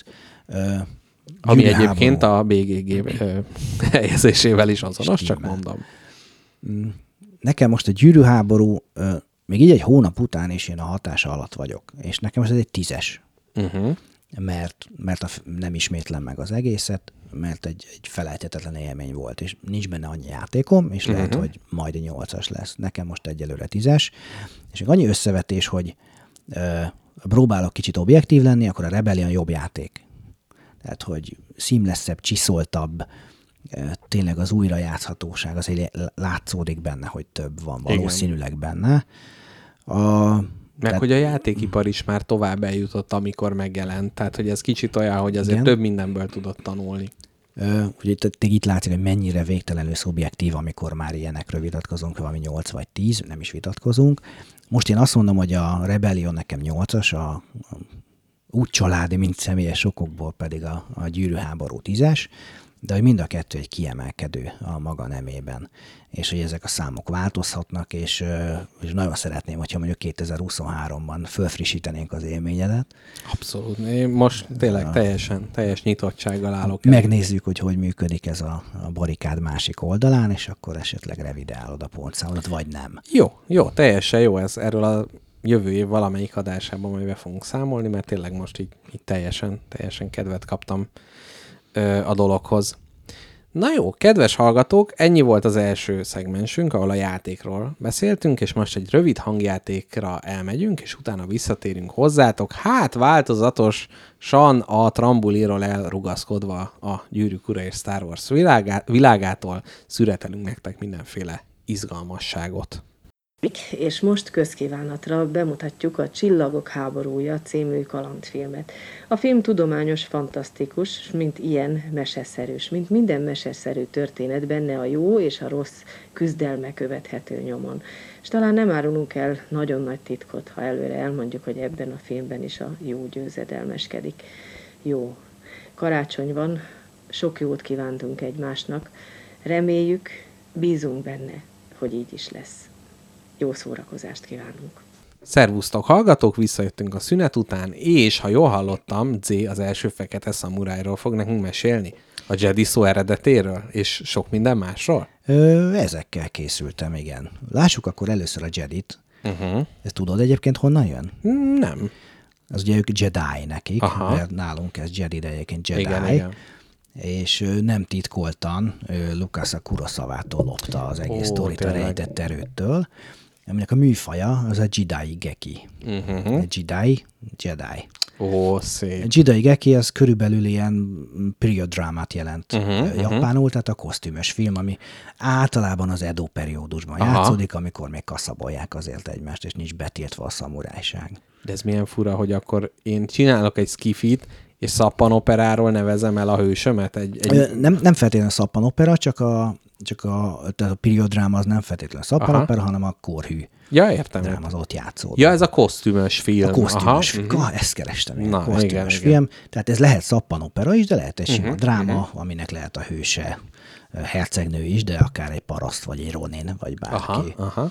És egy kuraszavának is a rejtett erődje az ilyen egyébként, uh-huh. aminek egy kopra, vannak ilyen filmek a YouTube-on, amikor összehasonlítják kicsit így kockáról kockára, hogy akkor hogy lett összerakva a, a New Hope, de nagyon tanulságos. De mivel ez egy vállalt dolog, hogy egy, egy omázs is, Abszolút. nincsen ezzel problémám. Ö, igazából ennyi van a sztoriban, csak hogy egy, egy japán műfaj megnevezésből jött a Jedi szó. Uh-huh. Uh-huh, uh-huh. Igen, egyébként én is ö, le- lehet, hogy akkor most ezt ide betűzném, mert hogy engem az érdekelt nagyon, hogy, hogy mi, miből építkezik így a, a, a Star Wars, mert ez nagyon sokszor mondják űroperának. Ezt szerintem, hogy igazából senki nem érte, hogy ez miért űropera. Én arra jutottam, hogy valószínűleg mert az operákban vannak ilyen nagyon egyértelmű jó, nagyon egyértelmű rossz, Igen. de hogy kicsit inkább ez ilyen mitológia teremtés, mitológiákból épülő mitológia, ahogy ugye általában ezek is egymásra épülnek, akár a, a kereszténységet megelőző kultúrák mitológiái fölbukkannak a keresztény mitológiába, és így tovább. És uh, Lucas vállaltan Joseph Campbellnek a The Hero with a Thousand Faces című könyve volt a nagy inspirációja, ami pont ezt mutatja be, hogy ezek a az arhetipusok és ezek a konfliktusok hogyan jelennek meg mindig a mitológiákban, és hogyan jelennek meg újra, és hogy ez a, a hát ő a hős, hősöket e, rakta középpontba. Az egyik nagy inspiráció az az Arthur mondakör volt. Hát ami kapásból, hogyha a Jedi rendet elképzeljük, ahogy ott ülnek a kis asztaluk körül, és megmondják Igen. Anakinnak, hogy nem kapja meg a, a mester címet, hát az egyértelműen ugye a kerekasztalnak lovagjait idézi, de ugyanúgy Merlin, mint egy ilyen tanítómester, hát teljes Obi-Wan hangulatú a dolog, és ugyanúgy, hogy ő a kardot átadja ugye a Luke-nak, az is hát az Excaliburhoz való hozzájutatás, és egyébként még ez a véderes, sötét apavonal is az Uther Pendragon által, ugye? Is, meg azt ott van Mordred. Meg ott van Mordred, Na, így van. Az Artúr a fia, ami kicsit ellentette az egésznek. De igen, értem. igen, igen, meg, meg ugye hát igen, ez a Artur mondakör, ugye ez is ilyen sok, sok forrásból, sok változatban mesélték el, és igen, tehát hogy ez, ez az egyik nagy, nagy hatása. A másik pedig, hát amit te is említettél, hogy ez a keleti filozófiák, tudományok, nagy, nagy etika. Hatá- etika, nagy, nagy hatás, és igen, abszolút, tehát ez a konfuciuszi gondolkodás, az a Jedi Codex, mint olyan, tehát ez a Nearch, tehát hogy valahogy a szamuráj etika, a lovagi etika és ezek a keleti filozófiáknak a, a, a, a, a, a keverékei, és emellett képzeld el, találtam egy nagyon érdekes cikket, ahol Lár András beszélt arról, hogy a Star Wars neki mit jelent ilyen buddhista irányból, és itt elmondta, hogy neki ez azért volt egy ilyen nagy, nagy re- reveláció annak idején, mert hogy nem látott olyan filmet akkoriban, ami ennyire a spiritualitásra foglalkozott volna, mert ugye ez mindig ilyen kis, kicsit ilyen ciki, vagy az, hogy hold napfivér, hold nővér, ugye ezek, tehát akkor mindig ilyen egyházi téma, és ez az, ami ö, önmagában spirituális témát dolgozott föl, szinte központilag, ugye az erő ö, és egyéb,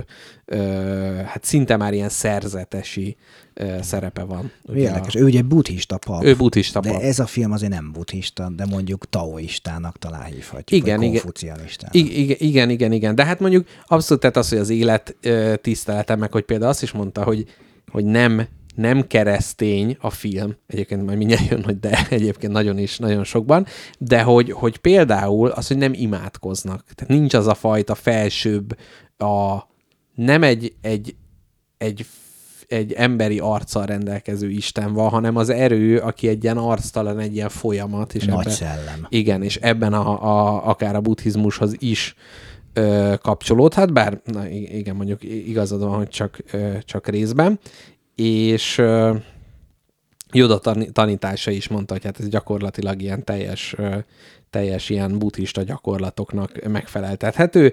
Ő még azt is beemelte, hogy ez a gondolattal tárgyak mozgatása, ez is elérhető a buddhizmus által. Ez ö, szerintem most más, ö, más kérdés. Na, a kereszténység, hogy a kereszténységnek milyen elemei jelennek meg. Hát egyrészt ugye ez inkább talán az új trilógiában, tehát a még Lucas által rendezett új trilógiában, az Anakinnak ez a kiválasztottsága, hogy van, hogy ott, ott a, a kisgyerek, akinek a szülei... Ja, és a midichloriánok meg a szűznemzés, csak az... annyira leesik a libidom, hogyha eszembe jut az a trilógia, hogy ez eszembe se jutott. Hát igen, valahonnan már kellett ötlet. Igen. Bár ugye azt mondják, bár mások szerint ez teljesen elképzelhetetlen, hogy a Lukász az első pillanatban ezt egy kilenc részes sorozatként találta ki, és mondta, hogy jó, akkor kezdjük el a negyediknél, tehát, hogy ő már az, a régiben föl volt vázolva az, hogy Anakin így meg úgy, és aztán lehet, hogy most az a megvalósítás kicsit hervasztó, de egyébként kétségtelenül egyetértek.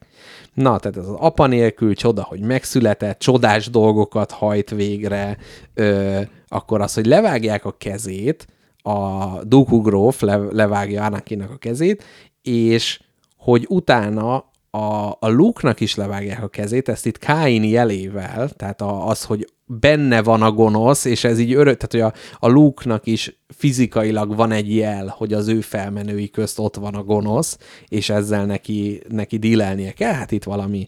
Uh, hát ez, ez az elég hajánál fogva előrángatottnak érzem igen, már. igen, igen. És illetve még Anakinban még magát az ördögöt is bele lehet látni, amennyiben, hogy Hát ő, ő a bukott angyal. a bukott angyal, így van, aki a saját birodalmát létrehozza, ugye, hogyha ezt a Mustafár bolygót megnézzük a kénköves pokollal, Igen. ami hát ugye a spagetti lakóautóba föl is lett dolgozva, hogy mennyire furcsa dolog, hogy valaki szétég egy láva bolygón, majd ott építi meg saját otthonát, milyen furcsa, mint hogyha Kennedy egy lőtéren venne ki albérletet. Igen. Illetve Hát igen, a, ő volt a leghatalmasabb a Jedik között, vagy legalábbis ez volt Igen. az ígéret, és ő lett a leggonoszabb. Ő- Hát a tipikus Lucifer sztori. Igen, igen, igen, illetve még a bálna gyomrában, tehát ez a, a Jónás ö, tróp is megjelenik, mint amennyiben a halálcsillagból, ugye, a szemétledobóba bekerülnek valami.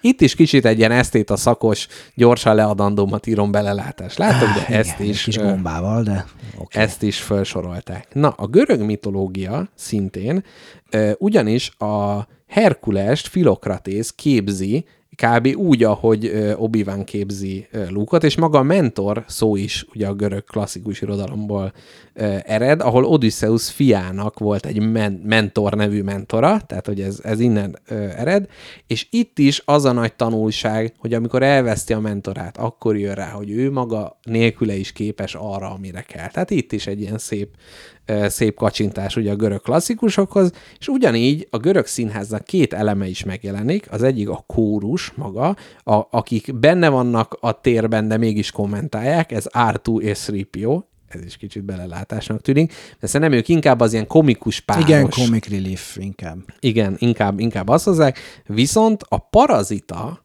ami a görög színház klasszikusa, az pedig Jar Jar Binks, hogy megint a fájást hozzam rád. Tehát, hogy ott is az, aki idegesítő, de mégis a komoly helyzetekbe egy kis humor csempészik, ez is a görög színháznak a, a, a, a klasszikus része. Itt még gyűjtöttem ilyet, hogy nácik és egyebek, de szerint, szerintem az már nem a klasszikus mitológia. Szerintem ez e- elég egyértelmű az, hogy ugye a a, a náci kultúra, hogyha itt a kultúra szó az egyáltalán lehet. birodalommal kapcsolatban A, a biroda, az az így, egyértelmű. így van, és hogy ott ugye a klasszikus mitológiához való visszanyúlás, de ezek mellett a, a dogfight, ugye amikor a repülők üldözik egymást, ugye az is a, a Star Wars-ba ugyanúgy megjelenik, de uh, Lukászt is inspirálta, mert például a Kessel bolygó az azt jelenti, hogy körbekerítés, még a Hot, aki meg egy keleti fronti admirális volt, és hát ott ugye ez meg egy havas bolygó, tehát hogy ennek is vannak uh, ilyen ráhatásai.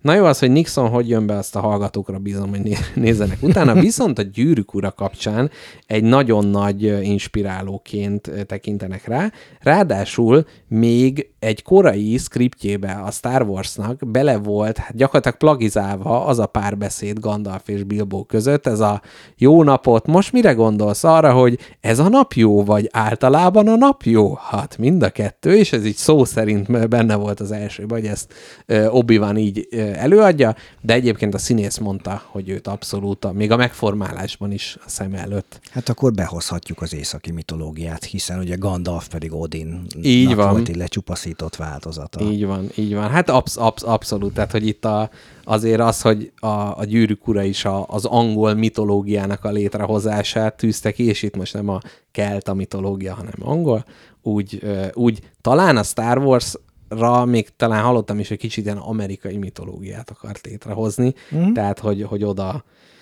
ö, abba a világba akarta át... Ö, Zárójel, hogy beszéltünk már az amerikai istenekről adásban? nem beszéltünk. Neil Gaiman. Igen, a... igen, igen, igen. Hát szerintem a Magnum Opusza, mert azóta sem élt jobban. Igen, Vagy talán igen. jót se azóta, de most Igen. rossz Hát voltam. lehet, hogy a Sandman a Magnum opusza, nem? Nem lehet?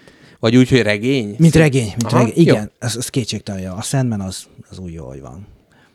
Most nem akarom itt nagyon uh-huh. elemezni, csak ott igazából az a téma, hogy akik érkeznek Amerikába, erre a vadföldre, és mindenki, aki oda megy az idegen, az viszi Igen. Magával az isteneit, viszont az a kegyetlen föld az átformálja ezeket az isteneket, és új verziói keletkeznek. És aztán ez az olvasztó tégely, ez a mitológiában is megjelenik, és akkor ugye behozza az új isteneket, mint az internet, meg a média, Igen, technológia. igen, igen, De igen. ezt nagyon ajánlom elolvasásra. Igen, mindenkinek. abszolút, én, én, is, én is nagyon ajánlom.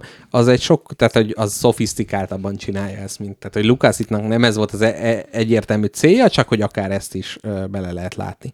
Na de és ö, zárásnak, mert persze itt van, hogy a pajkos póni fogadó az olyan, mint a Mois Eisley-nek a kocsmája, meg minden most ezt hagyjuk, tehát hogy na, sok, a, sok a párhuzam közötte, meg hogy ott úgy bok, bukkan föl a Han Solo, mint ahogy az Aragorn, Aragorn. úgyhogy ezek, ezek megvannak. Eh. Na Zé, szerintem térjünk át a fekete szamurájra, és az még hát, ha megmenti az estét. Fekete, szamuráj, ez nem nagyon nagy sztori, csak engem meglepett. Készülhettem volna kérdéssel is, hogy milyen bőrszíne volt az első idegen szamurájnak Japánban, de hát valószínűleg Mhm. mm-hmm. kitaláltad volna, ha így kérdezem. De nincs nagyon sok ilyen nyilván, hát nagyon zárt társadalom, és egyébként sem szeretik azért tradicionálisan a, a külföldieket. Ö, az első följegyzett idegen szamuráj fekete volt, hm. aki rabszolgaként érkezett Japánba. A adekvát módon ugye portugál jezsuiták vitték magukkal, oh. mint a a keresztény szeretet jegyében. Nagyjából a források Mozambikot lövik be, hogy onnan származhatott, uh-huh. de hát ez nincs leírva, meg nem létezett az az Mhm. ország akkoriban, de mm, azóta már bejelentkezett, nem tudom, Szenegál, meg Aha, nem tudom, hogy ők- ők Etiópia, szeretnék, aha. vagy inkább onnan. Lényeg, hogy nem tudjuk. Ja, az volt az érdekes, hogy megérkezett egy mert följegyezték, hogy ő mekkora volt, ő 188 centi magas volt, és bivaj erős, ugye egy rabszolgáról beszélünk, valószínűleg dolgoztatták, és egy csodájára jártak a japánok. Ott azt hiszem az átlagos magasság akkoriban volt 154 Aha, centi körül, aha. tehát egy, egy, Egy óriás. Tényleg egy óriás volt, és mivel zártak voltak, és csak pár évtizede álltak kapcsolatban, akár csak Portugáliával, nem hitték el, hogy létezik ilyen bőrszín hm. sem. Tehát, hogy azt hiszem Oda Nobunaga, igen, ő volt akkor a, a bakter, és ő megparancsolta neki, hogy ott, ott előtte dörzsölgesse a bőrét, hogy amíg le nem jön ez róla, hogy nem hitte el, és miután elhitte, mondta, hogy atya úristen, ilyen nincs. De a, a fizikai ereje olyan lenyűgöző volt, hogy aztán szolgálatába fogadta, japán nevet kapott, Yasuke néven ismeretes,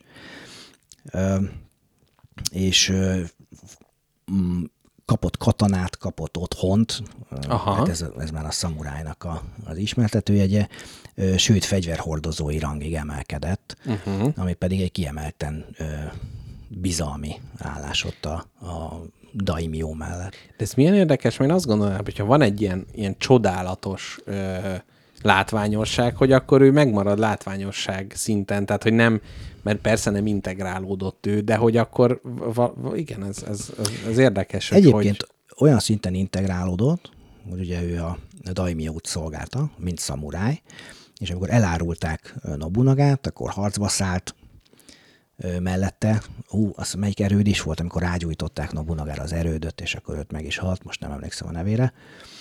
Ö, aztán később az ellenségei elfogták, de elengedték, ö, mondván, hogy ő nem is japán, hanem valami aha, izé, aha. idegen, úgyhogy még arra sem értő, hogy megöljük.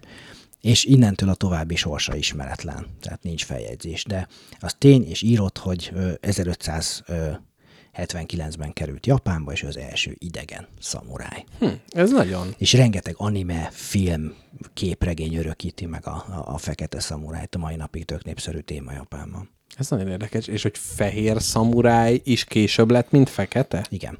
Ó. Hát volt pár koreai, uh-huh. uh, angol, uh-huh. akire uh. mindjárt kitérek, mert őt Na, ismered valószínűleg. Kolverle? Nem. Ö, Volt portugál, mm, volt egy francia szamuráj is, aki aztán távozott. De akit, nem tudom, tehát az én korosztályom biztos, hogy ismeri. Aha.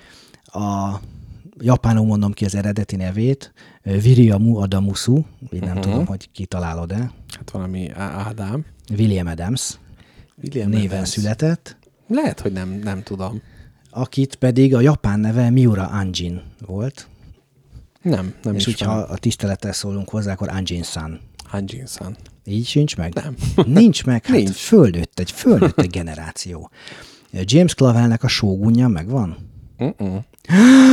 Én, én csak uh, kínai verekedős filmeket néztem, és csak... Ez egy uh, James Clavel regény, Na, na tessék, na tessék. annál inkább.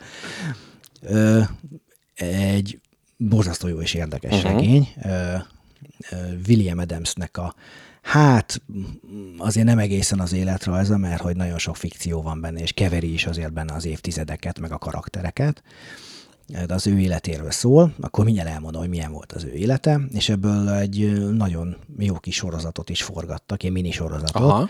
amit mikor én voltam óvodás, ugye spoiler, akkor te még nem éltél, de hogy uh, akkor ment esténként a Magyar Aha. Egyen, uh. úgyhogy mi azért játszottunk uh, ninjásat és szamurájosat. És, és, és ez, ez kelet-német filmsorozat volt, vagy magyar? Ez vagy angol. Angol, aha, aha.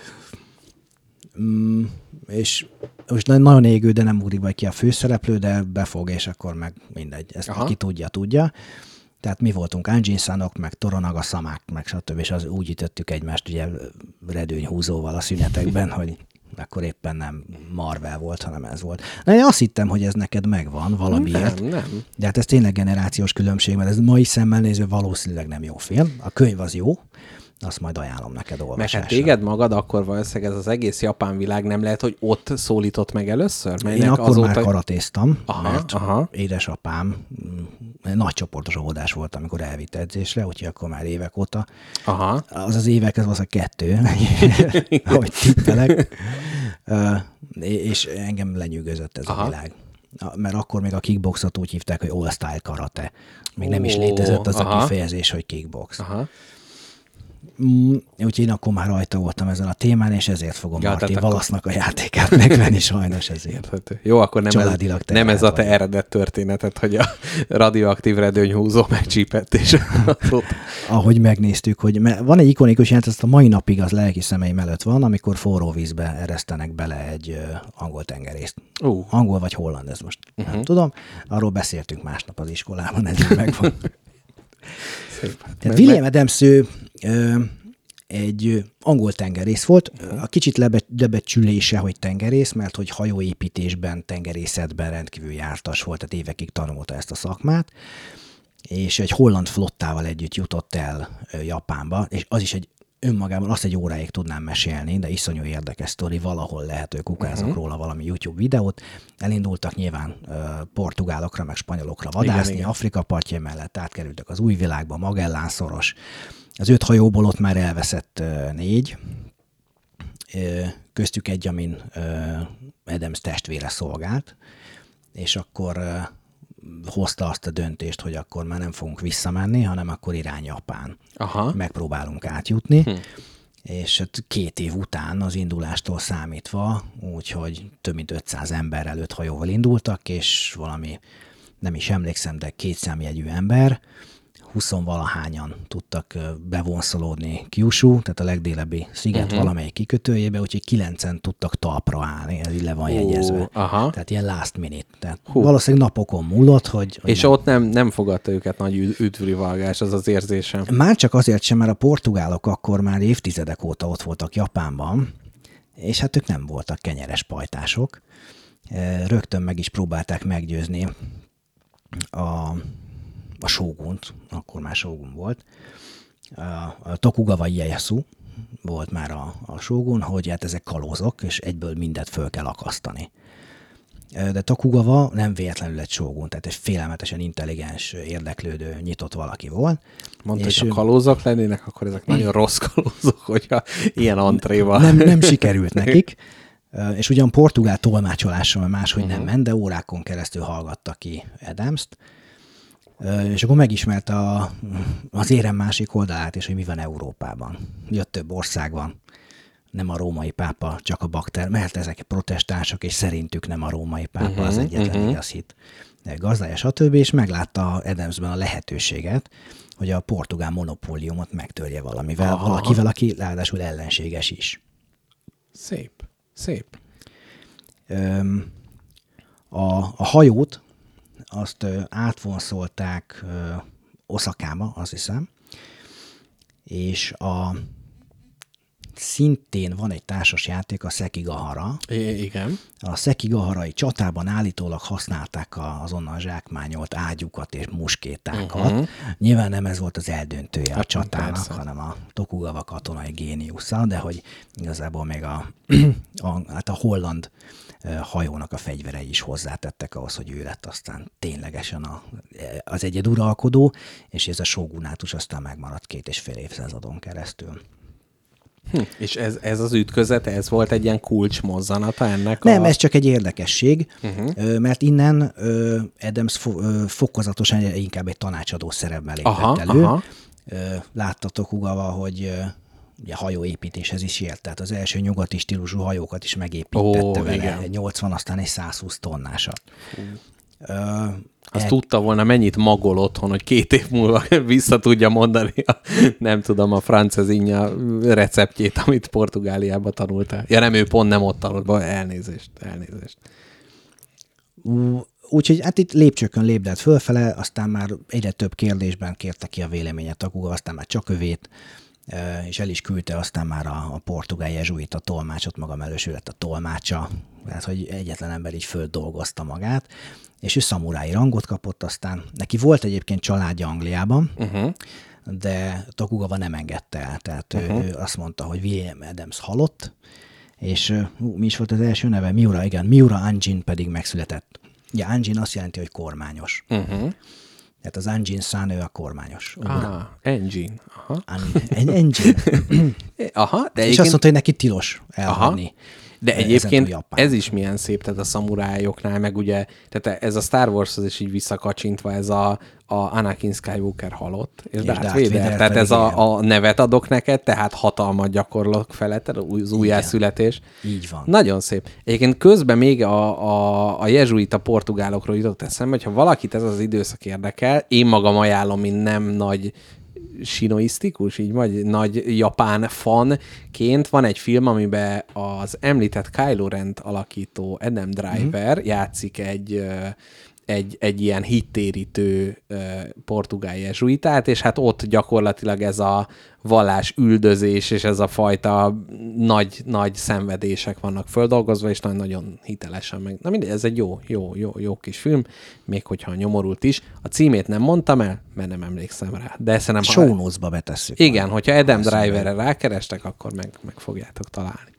Jó, tényleg csak röviden, hogy Adams nevéhez még olyan fűződött, hogy akkor behívta formálisan a holland-kelet-indiai társaságot, Tokugawa engedélyt adott nekik a letelepedése, kereskedése. A portugálok egyébként csak Nagasakában kereskedhettek, uh-huh.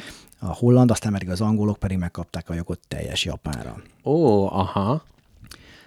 Felesége és gyereke lett Japánban is, adtak neki, uh-huh, most uh-huh. csúnya szóval, uh-huh. és mivel tudta, hogy soha nem juthat haza, Hát. Egyébként rendszeresen küldött haza pénzt az otthoni családjának, uh-huh. tehát leveleket is küldött és pénzt is, csak tudta, hogy ő, ő itt fog És, meghalni. és válaszoltak neki, vagy csak egyirányú volt? Ö, Ezt nem tudom, Ja, hogy aha. kapott-e, de hogy uh-huh. a levelezés részben fennmaradt, az Aha. meg, illetve amit róla írtak, Hú, aztán még a...